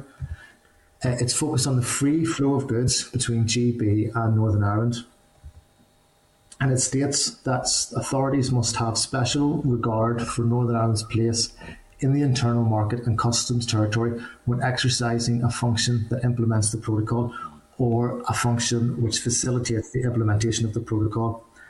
Um, the explanatory memorandum that accompanies the IMA explains that this article, sorry, this section, section 46, supports Article 6.2 of the protocol, which states that having regard to Northern Ireland's entitled place in the UK internal market, the EU and the UK shall use their best endeavours to facilitate trade between Northern Ireland and other parts of the UK in accordance with their applicable legislation and taking into account their respective regulatory regimes.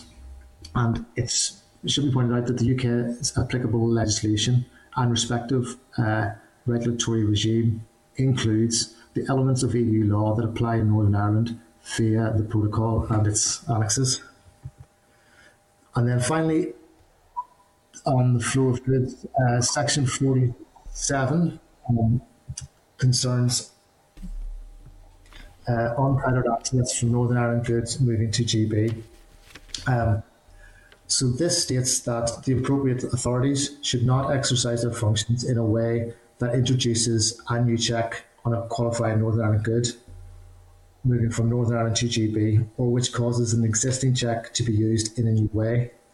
In this context, um, qualifying Northern Ireland good has the same meaning as outlined in Section 11. That's something wholly produced in Northern Ireland or Northern Ireland processed product. Um, it's, important to, uh, it's important to point out that the article does not pre- prevent checks. Uh, so the, the section does not prevent checks on goods moving in the other direction from GB to Northern Ireland, and there's no provision, equivalent provision in the IMA to prevent to, to, that prohibits checks in the same way from G, on goods moving from GB to Northern Ireland. Um, the, this, this, the specified prohib- prohibition is also not absolute in that the section allows for checks in certain limited circumstances. For example, um, checks are allowed uh, where they are required by virtue of the UK or the EU's international obligations. Um, so there is a figure on page uh, 243 and presented uh, in front of you uh, now. Um, hopefully you can you can see that okay, but uh, it's in the packs on page 243 if not. This is an attempt to provide a summary of what the IMA provisions do with respect to the flow of goods. Um, again, what I'd like to draw the, the, the committee's attention to is the, the, the way the IMA provisions treat um, goods flows differently depending on the direction. So again, we see that uh, Section 47 prohibits new checks and the new use of uh, existing checks on goods moving from Northern Ireland to GB. There's no equivalent provision on goods moving the other way. Um, although these goods uh, move movements should uh, the authority should have special regard for Northern Ireland's place in the UK internal market and customs union, as well as facilitating GB uh, to NI trade when exercising its functions. And this uh, this this phrase "special regard" is something that I flagged up in the paper that the committee may wish to seek uh, further opinion uh, on, um, either from expert witness or perhaps from uh, the, the, the, departments, the relevant departments. So moving on quickly to the sections that focus on state aid. there are a number of these. section 48 places a requirement on the UK government to publish guidance on state aid in Northern Ireland with respect to Article 10 of the protocol. This was published uh, on the 31st of December 2020, and I've included a summary of what that guidance said with regard to Article 10 on as an annex to the paper on page 249 of the packs. Section 49 states that only the Secretary of State uh, can notify the European Commission on state aid with regard with respect to Northern Ireland. Northern Ireland. Um, the UK government has stated that this reflects the status quo in the sense that that function was carried out uh, by the Secretary of State for Foreign, Commonwealth and Development Affairs, whilst the UK was a member of the EU and throughout the transition period. Yeah, just a, just for a quick one, just to, for clarification, that that means that it's it was the status quo as was uh, pre uh, um, end of December last year. Correct. Yeah, so it's, it's not really the status quo. It's what it's at the at the last at the last fixed point. Yeah. Yes. Yeah. Apologies for not being clear there. Yeah. Um, so uh, sections fifty to fifty three also uh, look at state aid or have potential state aid implications. Section 50 and 51 provides UK ministers with the power to provide financial assistance across the UK, including assistance for the purposes of uh, economic development. Section 52 and 53 provides the UK government with the power to regulate subsidies across the UK.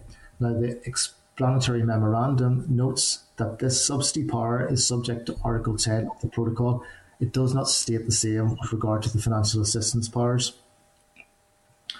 Um, and then there's the, the, two sections of the IMA which I've put together in this other catch-all section.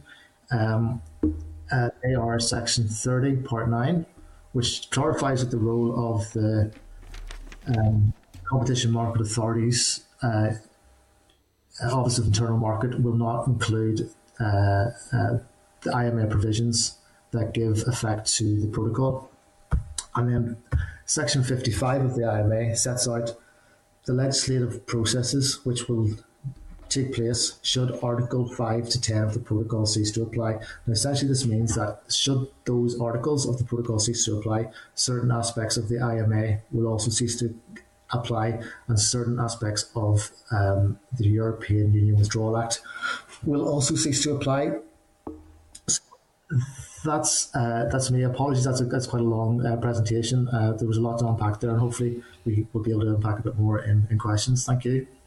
In just just for clarity, and you might not have the information on this, but obviously if there's already been changes where we're 109 days or 110 days on beyond now with the uh, implication of the protocol and the protocols in place.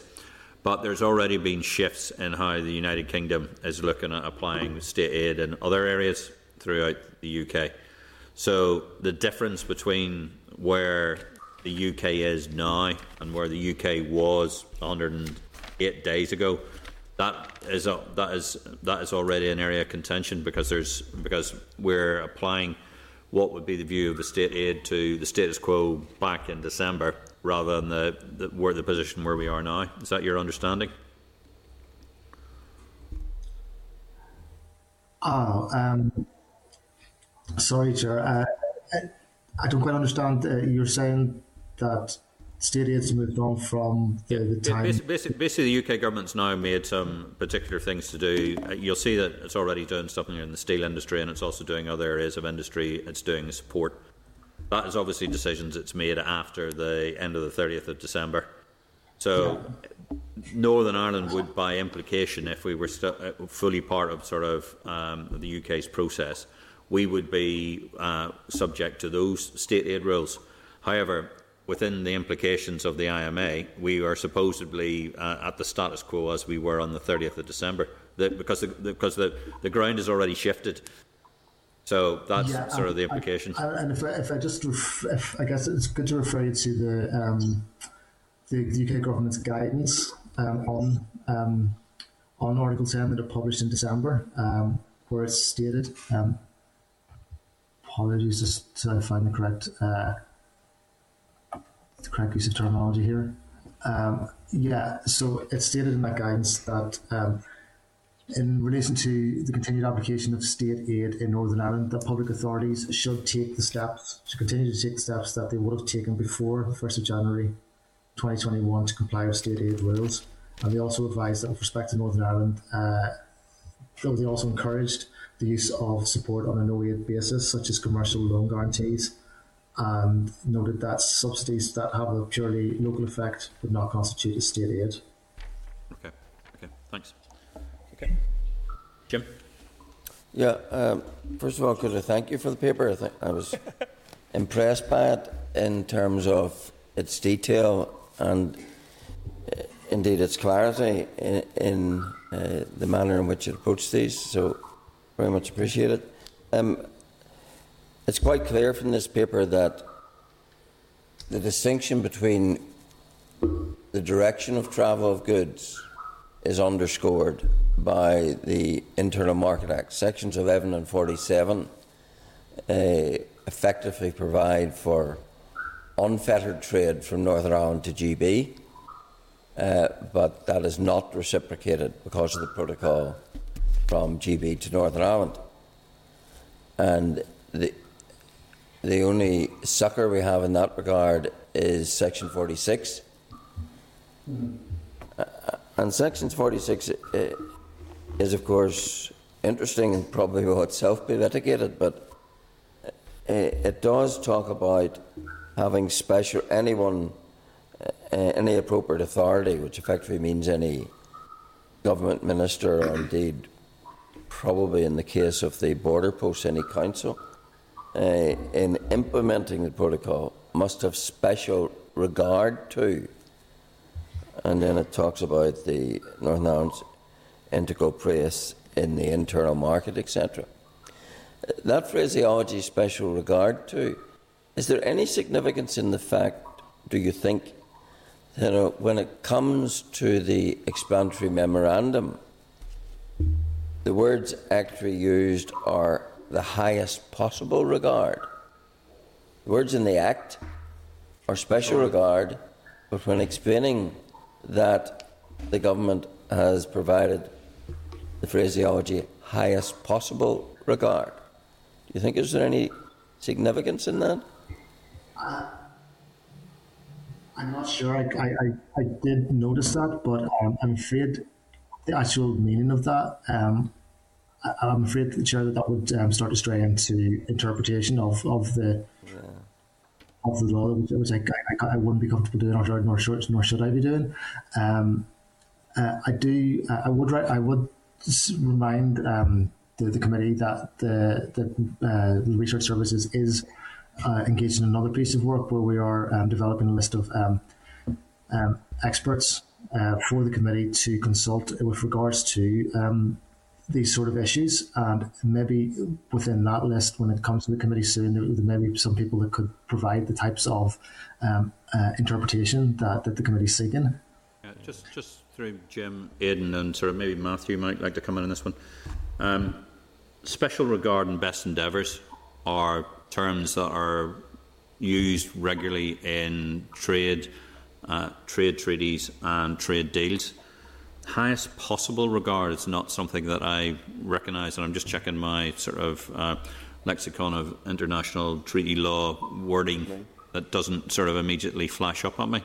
Yeah. So it does seem to be a it does it's uh, ambiguous to say the least. I think that's why I, suggested there probably will be litigation in itself about this.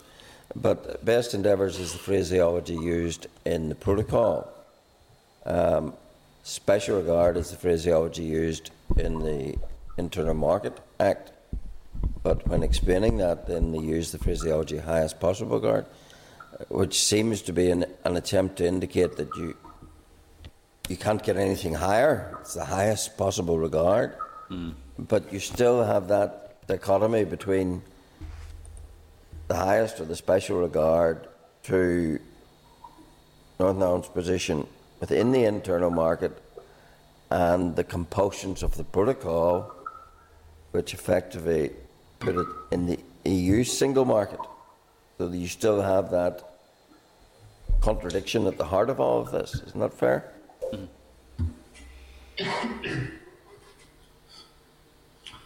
Um, there, there's the, the, the, the, the IMA certainly does treat the, the, the movement of goods in different uh, different directions differently. It's yeah, uh, and it's quite clear on the full reading of the internal market bill that it's subject to the market access principles of the protocol. Mm-hmm. So, in that sense, the protocol has the primacy. Is that right or not?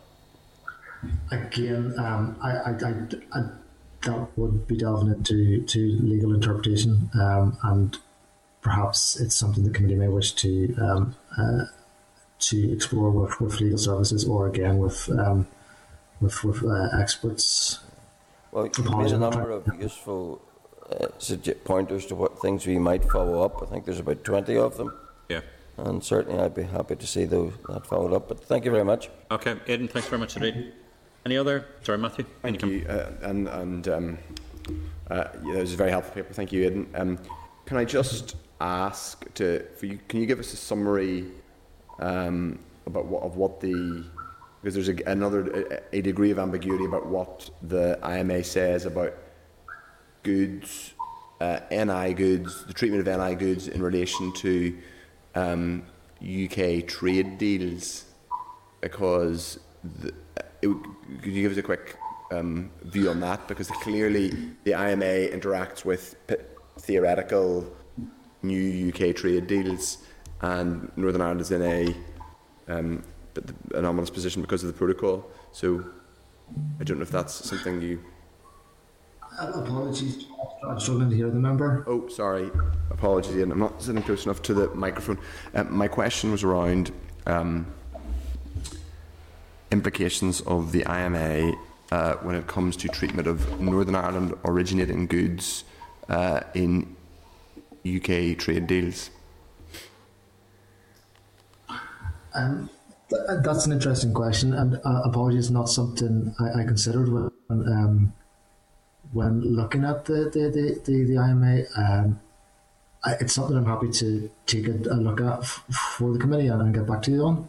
It would be helpful that that, that pl- plus the question of whether there's anything in the IMA that um, disadvantages not it, Northern Ireland will be in a different position in the IMA from what you've said and from everything we know in relation to new UK trade deals in relation to goods coming into Northern Ireland, but not necessarily in relation to goods that are leaving Northern Ireland for destinations with which the UK has a trade deal. It would be helpful to understand that, but also Northern Ireland's position re trade deals, EU trade deals, one of the potential situations that might be beneficial, it might not be, but might be beneficial is if Northern Ireland has a, sort of being a degree of being ambidextrous and its goods can um, can reach markets via both um, uh, trade arrangements that both if you like jurisdictions have. So if you're able, that would be something I think for us to follow up on. I do, but I don't know. It doesn't sound like you've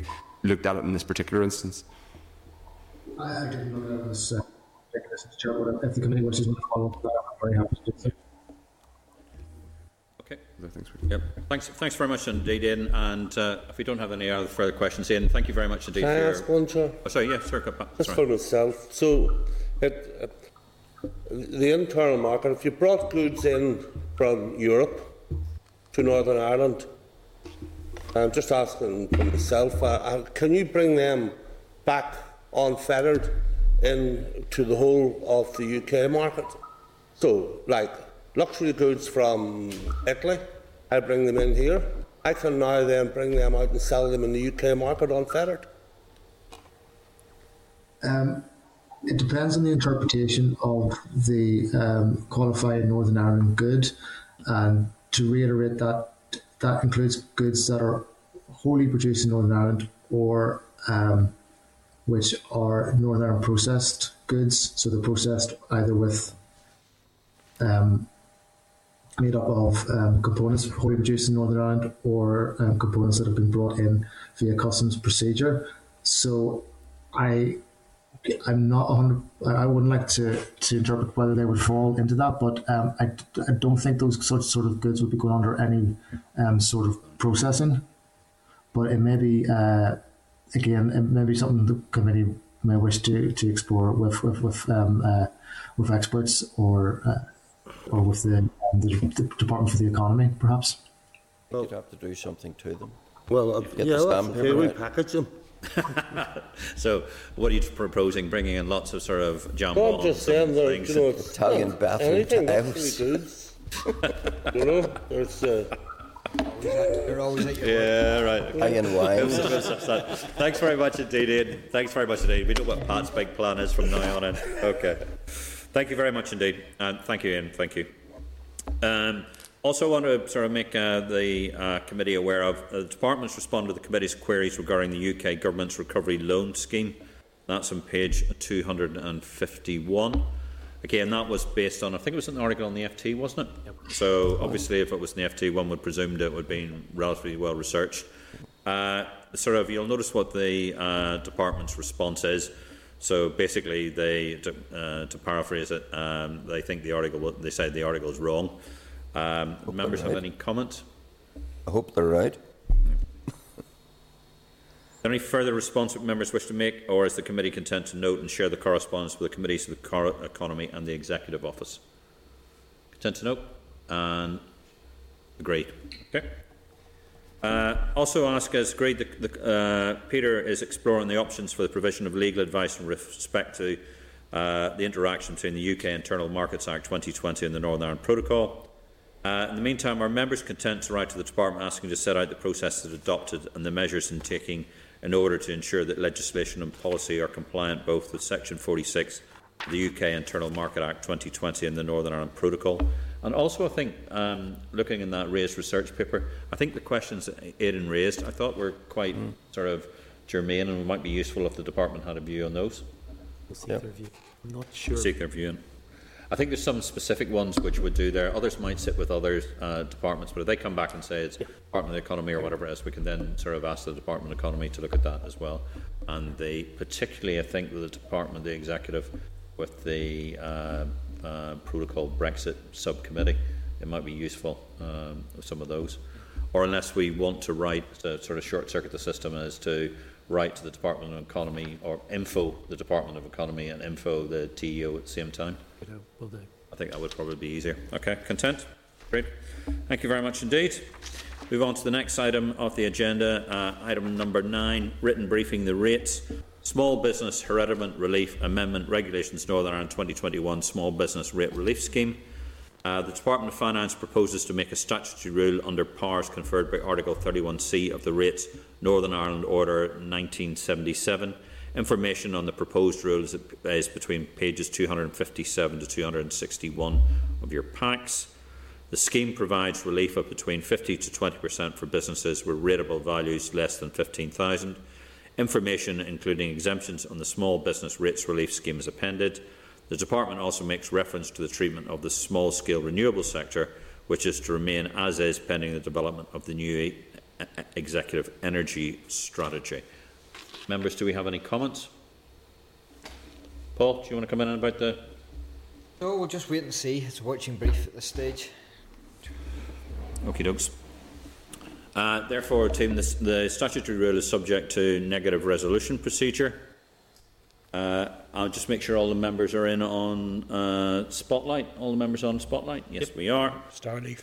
Starleaf. Oh, what's it? Spotlight, Spotlight here. of Starleaf. it must have been Freudian slip of doing that. Uh, the members are content. Uh, it's the committee content that it has no objection to the related policy and that it's also content for the department to make the rule. Are we agreed? Agreed. Okay, thank you very much indeed. Next, with oral briefing, the Official Statistics Amendment Order in Northern Ireland 2021. Uh, ask the uh, uh, Assembly Broadcasting to bring on Tracy. Tracy Parr. Hi, Tracy. Can you hear us? Well, she's doing a Jim mute. Wells. On silent. I think you're, on, you're on mute. I can hear you. Oh, we can hear you now, yeah. Tracy. Thanks very much indeed. Uh, team, uh, the, ses- yeah. the session has been recorded by Hansard. The following papers are relevant to the agenda item, the Clerk's briefing note on page 264. The SL1, the Official Statistics Amendment Order at page 265. The Policy Screening Document at page 268. And the Code of Practice for Statistics at page 285. Dr. Parr, could you give us a quick presentation? Yes. Thank you. I can. Um, I'll only genuinely take a couple of minutes of your time. So I thank you for inviting me to brief you today. So I'm Tracy Parr and I'm Director of Analysis in NISRA. Um, so I'm here to discuss proposed statutory rule which will amend the 2012 Official Statistics Order as previously made. So the 2012 order was made in exercise of the powers conferred by Section 6 of the Statistics and Registration Service Act 2007. So this Act defines official statistics as those statistics produced by government departments, but it also allows a government department to designate in an order other bodies as producers of official statistics. So the 2012 Official Statistics Order listed 14 bodies as, as, producers, and these included the Housing Executive, Sport NI, Livestock and Meat Commission, and the CCEA, amongst others. And all 14 bodies are part of the wider official statistics community working in partnership with NISRA. So the proposed um, 2012 order, uh, the proposed 2021 order will name a further three bodies the Education Authority, Invest NI, and the Labour Relations Agency. And the appropriate ministers have been informed of the decision to be included, and that decision has been made by the three named bodies, and the ministers are content. The Finance Minister is bringing forward this legislation as the Minister for Statistics, and it was at the um, executive meeting last week and passed through. So the benefits, just for your um, your own information, in case you haven't been involved in these kinds of uh, pieces of legislation before, is that being a producer of official statistics, the benefits include, firstly, a recognised status for the statistics produced. Some of these bodies are already, already publishing data on a regular basis, and being a designated producer will give them the appropriate recognition for the work they're already doing. Secondly, the official statistics status is recognised across government and beyond, and so this will raise the profile of their statistics and their importance for policy use. Thirdly, official statistics are regulated by the Statistics Authority, and this regulation drives a process of continual improvement in the quality of statistical output with the aim of meeting the ever changing needs of users within government, research, academia, and the wider public. And lastly, the extension of the official statistics community will further enhance the integrity, coherence, trustworthiness and professionalism of the public sector statistical system. So the impact of being designated as a producer of official statistics um, has been discussed in depth with the appropriate officials. It does require a proportionate amount of investment by staff in the named bodies as they become familiar with the requirements of the Code of Practice for Statistics, but this will be fully supported by NISRA through the provision of guidance, a programme of training, and on a day to day basis by the senior statistician and the statistical team in the host departments, which in this case are the Department of Education and Department for the Economy. So it's hoped that the legislation, if agreed here, will come into effect on the 1st of July this year. So that's really all I want to say by way of brief introduction, and I'm happy to answer any questions. Team, do we have any questions? I think we have. Uh, we have had a, a surfeit of statistics and information, and we thank you very much indeed for your sorry, presentation. oh, sorry, Matthew. Again, sorry, sorry uh, for being. Um, uh, thank you, and sorry I was um, for the beginning is really helpful, supportive of this. I think it's a good thing for um, for NISRA. Can you um, just give a sense of um, the I mean, at the minute you are I'm aware of the Statistics Authority's particular designations around official and national statistics, and it's a sort of quality control thing. Um, will you be subject to to rules that you aren't subject to at the minute in terms of timing? I mean, some pre- previous professional experience of how the ONS does inflation or you know inflation data. People, it's it, well, there's a, having previously been on pre-release lists where, where where people had restricted access, and that's done away with now. Two questions. One, will you be subject to those rules? Will that mean that, for example, you will discontinue giving some officials advance sight of statistics that they get now? Okay, so the Code of Practice for Statistics applies to all government departments and Crown bodies already by virtue of the 2007 um, Act uh, so that applies to NISRA and government departments. So this particular piece of legislation is bringing into the fold, if you like, three other organisations as, as I've named. Those organisations, as part of the discussions, do realise the implications upon them for the right for um, they're opening themselves up to the UK regulator, and they will become part of the community which is subject to the code.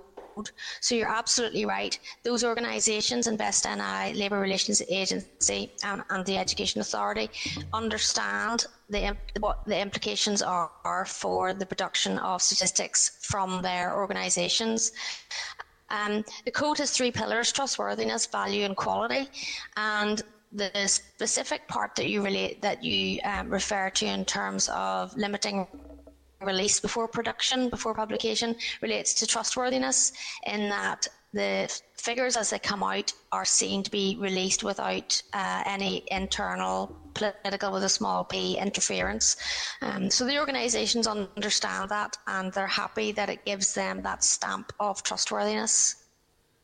Okay, thanks. Are there any other organisations who have been talked about as potential um, this this could potentially extend to? So there are a number of statistics which are produced that we would consider our official statistics. So we regularly um, talk to a number of organisations who are aware of the potential of doing this. Um, that may or may not choose to come into this this type of um, an order. Um, but having said that, if they don't want to come into this order, there are ways that they can voluntarily apply the code within um, the organisation to uphold as well as they can without the official regulation um, the trustworthiness, quality, and value pillars. Um, and we will help them with, with that as well without them necessarily being named in legislation. And thank you. Sorry, I'm indulging. Thank you for indulging my geekiness, Chair, on this. But um, on um, for cross-border bodies, some of which do produce statistics, Intertrade Ireland, Tourism Ireland, etc., are they following the code voluntarily, or would there be any means for them? To, would they have to sort of align with one or the other um, in terms of, or, or, or, do they kind of so to... so there? Sorry, go ahead. Yeah. So the Republic of Ireland does not have an equivalent. Uh, um, le- uh, code and legislation, although of course their statisticians obviously abide by uh, professional uh, codes of uh, trustworthiness and quality. Um, but no, we don't have any cross border bodies because it's a UK regulation authority, of course. Um, we haven't gone to speak to those bodies specifically, and it's it's a good idea now that there's voluntary compliance, which has only come in in the last couple of years. Um, as you can understand, right now NISRA is fairly busy, but it seems to be something that we should put on our to-do list. Okay, thank you. That's fine. Yeah, sort of. And I, I know from the past that Intertrade has made voluntary reports through statistics. So I think they're they're already in a to degree complying, but it's a, it's a voluntary area. But it would be useful if all sort of north-south bodies were uh, applying the code, because I think that would be quite useful, particularly for statistical analysis and looking at what we're, try- we're trying to do. But again, thanks, thanks very much indeed. Uh, Tracy, thank you very much indeed. Thank you very much indeed for uh, coming, giving evidence and giving your briefing today. Thank you very much indeed. Thank, you. Okay. Um, Sarah, the, th- uh, members, that the rule is subject to affirmative resolution and thus a plenary debate will follow in due course. Therefore, our members, if members are content, is the committee content that there is no objection to the related policy and that it's also content for the department to make the rule? Say, are we agreed? Agreed. Agreed. Okay. Uh, next uh, item on the agenda is written briefing Principal uh, Civil Service Pension Scheme Amendment Scheme Northern Ireland 2021. The Department proposes to introduce an amendment scheme for the Principal Civil Service Pension Scheme. This includes the Classic, Classic Plus, Premium and Nuvos schemes, which were closed to new entrants from the 1st of April 2015. The PHC SPS was replaced by the Alpha scheme at this time. The following papers are relevant to this agenda item. The Clerk's briefing at page 326 and the Principal Civil Servants Pension Scheme paper at page 327. Jim, would you like to? Yeah, um, uh, this is obviously in line with what we discussed earlier. Yeah. It seems that the, that the department is going ahead regardless um, of what we decide, but I assume that none of that can happen until we make a decision on either primary legislation or legislative consent motion. No, Chair, this is unrelated. This is a, uh, a technical amendment. The Department assures us it's not a statutory rule and it's just something they were going to do anyway. And we're just being asked to note it. But it, but it, but it, it, it goes into detail about the legacy scheme. Uh, so it's assuming that we are going to go down a, a certain route. I think those schemes have already been closed. Um, so they're closed to new entrants. So like some of us would have been in Nuvos before and we're all moved into Alpha. So I think this is about, if I understand it correctly, they're retrospectively um, making a technical amendment. So it's not linked to McCloud or revaluation or anything else. It is, they assure us, um, a simple technical amendment. So, so there's nothing in this that causes any problems with any decision we make on McCloud eventually. That is what the department assures us. Chair. So, I, I, so my briefing note says refer to the removal of an erroneous reference to the annual accruing superannuation liability charge. The amendment scheme is to have retrospective effect from the 1st of April 2014. Okay, I accept that, yep. Okay. Happy enough? Okay. Members, if we're content, if members are content to note the, are members content to note the PC SPS amendment scheme? Are we agreed? Yep. Agreed? Agreed. Thank you. Moving on to correspondence, correspondence index. Uh, members are asked to note the index page uh, of the 13 received items of correspondence, page 335. Uh, Paul, could you cover the item uh, 12.2, please? Yep. sure. Which is first up, is that right? Yeah, it is. Oh, oh, oh. Okay, members, bear with me one wee second. Uh, uh, so, uh, 12.2 then, uh, that's the piece on the former NICS employee grievance HR policies. Can I say that members are asked to note at page 339 further responses from the former employee regarding the HR issues? The clerk has responded to the correspondence reiterating the committee's position. So, uh, having heard that, can I ask members, are they content to note? Is that agreed? Agreed. Agreed. Okay, thank you. Thank you. Thank you, Ernst Reid, uh, Deputy Chair. Moving on to item 12.3, Department of Finance, Financial Support of Students. Members are asked to note at page 343 a copy of a response to the Committee for the Economy regarding financial support to students. Members, are we content to note? Agreed. Agreed. Minister of Finance, Public Procurement uh, Common Framework. Members are asked to consider at page 344 responses from the Minister regarding the Public Procurement Common Framework. The Minister states his commitment to use the PPCF consultation and dispute resolution to secure the greatest possible access to public procurement opportunities for local firms. The Minister also states he has written to Julia Lopez MP regarding PPN 1120 on uh, reserving below threshold contracts, which can allow localised restrictions to the exclusion of firms from other parts of the UK. The Minister has also provided a copy of the provisionally agreed, uh, agreed PPCF. Do members wish to make any further comment on the Public Procurement Common Framework? I hope they'll take note of today's Court of Appeal judgment against the Department of Infrastructure about the lack of transparency on roads contracts. Uh, give them quite a roasting. Yeah, can I just? It would be. Uh, I take note of it, Chair, of the um, of the correspondence rather than the the, the, the court case Jim just Jim just mentioned. But the the it would be helpful to um, get a to a, a, a sort of clear commitment from the department that we are going to hear more because there are a number of outstanding questions I think we had on that, and so I, I just be slightly concerned that we, we have a commitment to advise us, but but we want to be to nail that down because we have some a range of further questions I think that we're. Um, I also note that uh, I don't know if you're in the bad books, but you're you've you're uh, the greetings changed from Steve Steve to Stephen. It does change, it regularly changes, yeah. Some days I'm a doctor, some No, that's something that you've done or we've done, but commitment from the department to advise. Yeah, seek the department to further advise. Are we content? Agreed. If you, Jim, have you got a link to that uh, uh, Court of Appeal? I've got it. I'll send you something. Yes, please, thanks. Uh, item 12.5, EU Affairs Manager Update on Common Framework. Members are asked to note at page 373 updated information on the progress of the Common Frameworks. Are members content to note? Agreed. Uh, Department of Finance, Fire Safety and Building Control. Members are asked to note at page 381 from the Department providing further clarification in respect of building fire safety.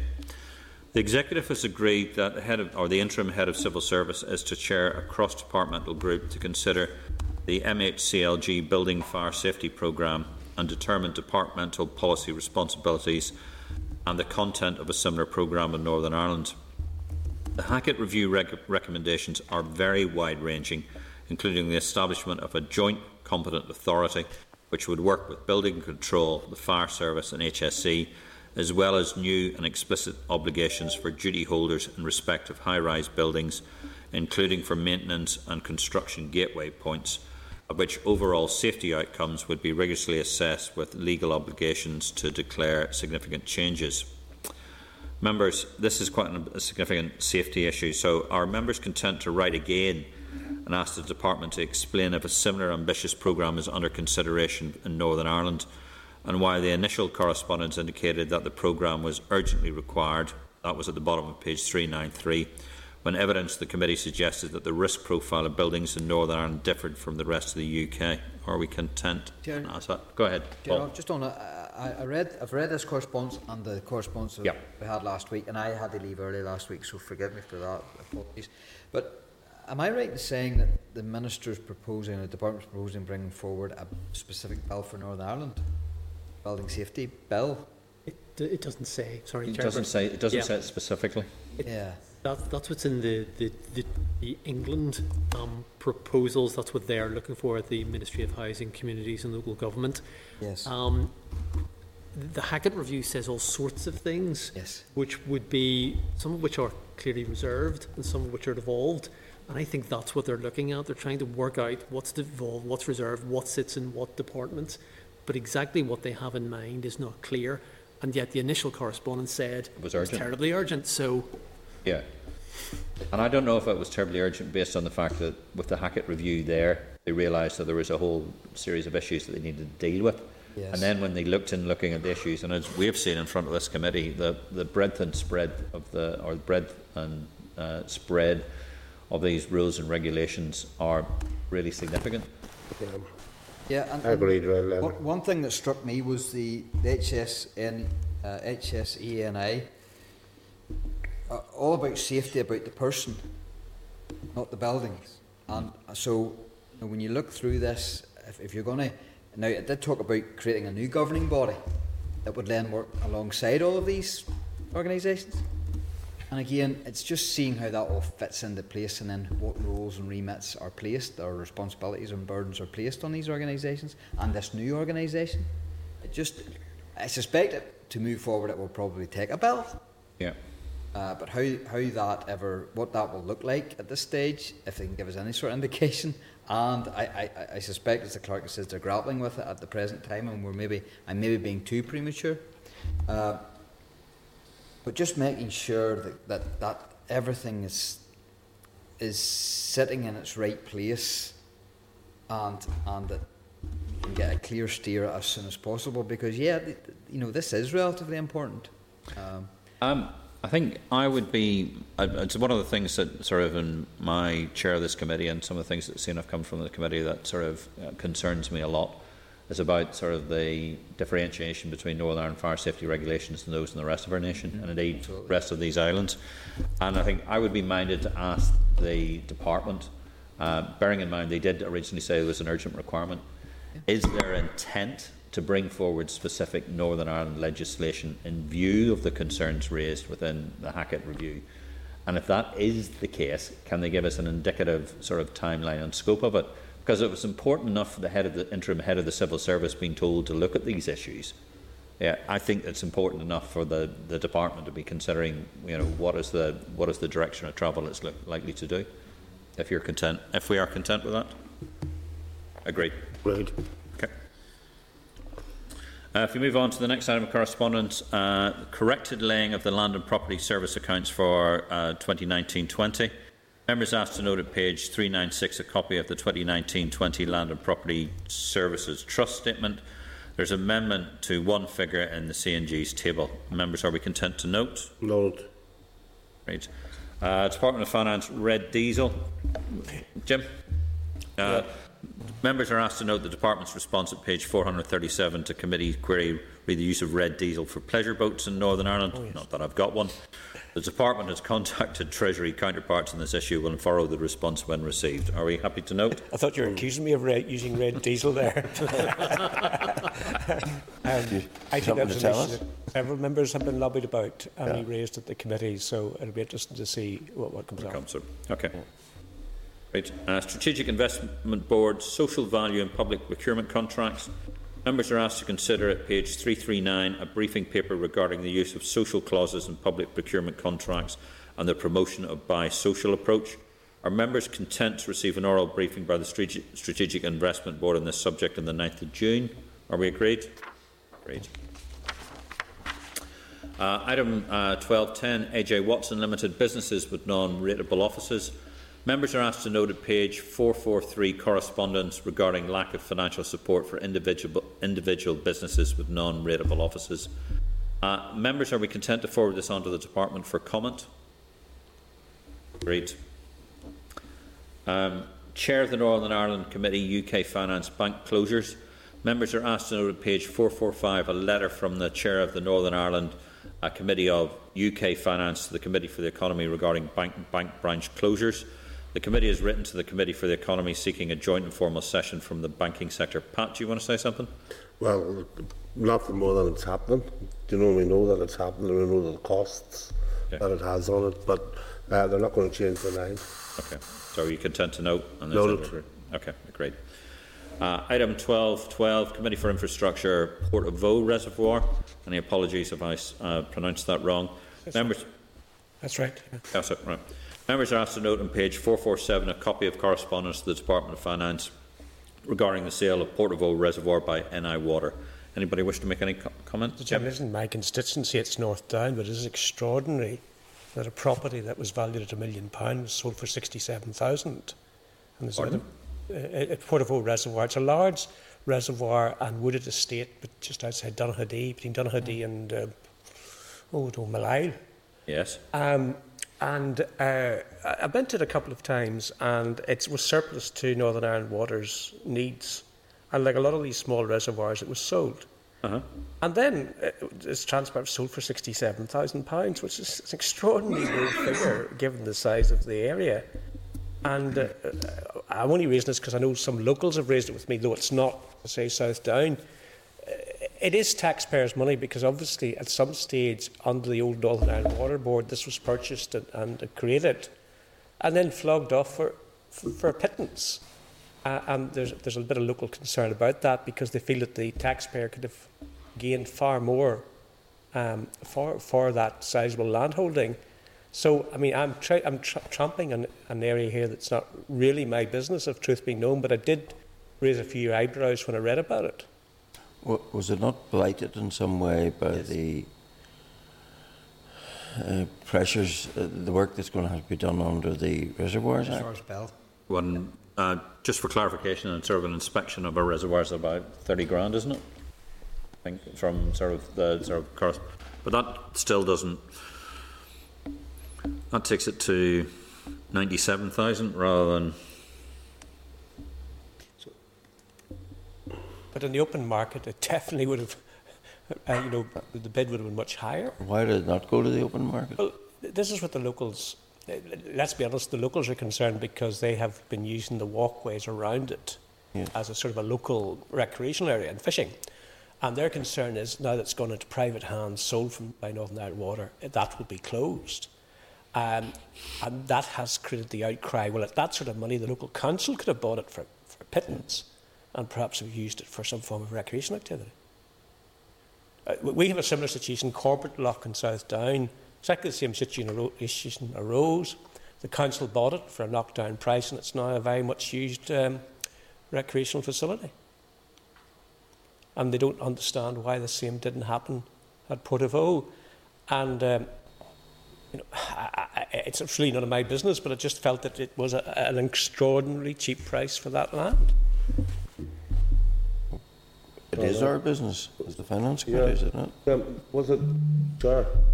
Okay. Sorry, go ahead. Yeah, go ahead. Um, was it a compulsory? Sorry, apologies. I'm just I'm just reading the sort of the water uh, board. They compulsory purchased that land, oh, and the landowners that lived around it, they had to go back to that original price. That this goes back. At. Yeah, it's, it's back to 100, 100 plus years. I mean, this has been there. Well, they seeked out those those that had ownership of it. So I believed anyway. But it sold at the, at the market. Not, not ownership, but their heirs and those that were in their estate as it passed on. It wasn't to the original part, people that were bought. I'm not defending I'm just, as I read it, that was the re- they were compelled to go back to the heirs of the original uh, sellers of the land in order to offer it back to them. Uh, I agree with you, it seems to be an awful waste because there seems to be an awful lot of people that went there for walks and used it, and I'm in agreement with you. Just to, just to, and sort of, uh, sort of, um, um, apologies, but I'm just reading through this again. Um, the decision, the sort of the Northern Ireland Water was advised that the decision to agree to the selling price was agreed between Land and Property Services and the agent working on behalf of the purchaser. This was taken by Northern Ireland Water's Capital Investment Panel. Should we be asking the question of uh, Land and Property Services and Northern Ireland Water's Capital Investment Panel on what was the what was the valuation and why did they come up with a figure? Chair, uh, if I may, Chair, I'm, I'm, I, I agree this is a subject of interest and Jim raises very legitimate questions and concerns and I know it's been forwarded to us, but I would genuinely intrigued as to is this one for our committee? Is, are, are the infrastructure committee looking at it? And if they're not, then would it more properly sit with the Public Accounts Committee? And just to demonstrate that I'm not trying to shirk work, I'm on the Public Accounts Committee, so if it comes before there, I have to scrutinise it anyway. I'm just wondering whether it's for finance.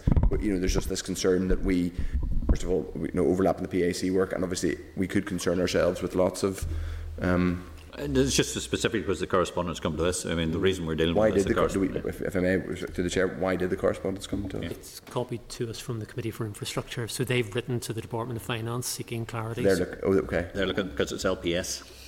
So we could see it, seek a copy, and if there's yeah, yeah. further. I think we should, uh, because I think seek a copy of the yeah. resp- of their response. Yeah, yeah. So they're going to get a response it, anyway. It, it, it, does seem, bearing in mind the sort of, uh, bearing in mind North Down 76.23 acres of um, no matter what it is. If you sort of drained it, it would be worth a considerable amount of more money than that. Yeah. It's actually group support and reflection, is what you had said. Is um, I don't think it was a case, uh, Pat, of selling it back to the original landowner. It was a deal done by a private individual and his agent with Northern Ireland Water, and then it came out. It was sold at a ridiculously low price. I just wonder was the local council consulted with the potential of paying that uh, slightly more and having it as a, a recreational facility for the local community?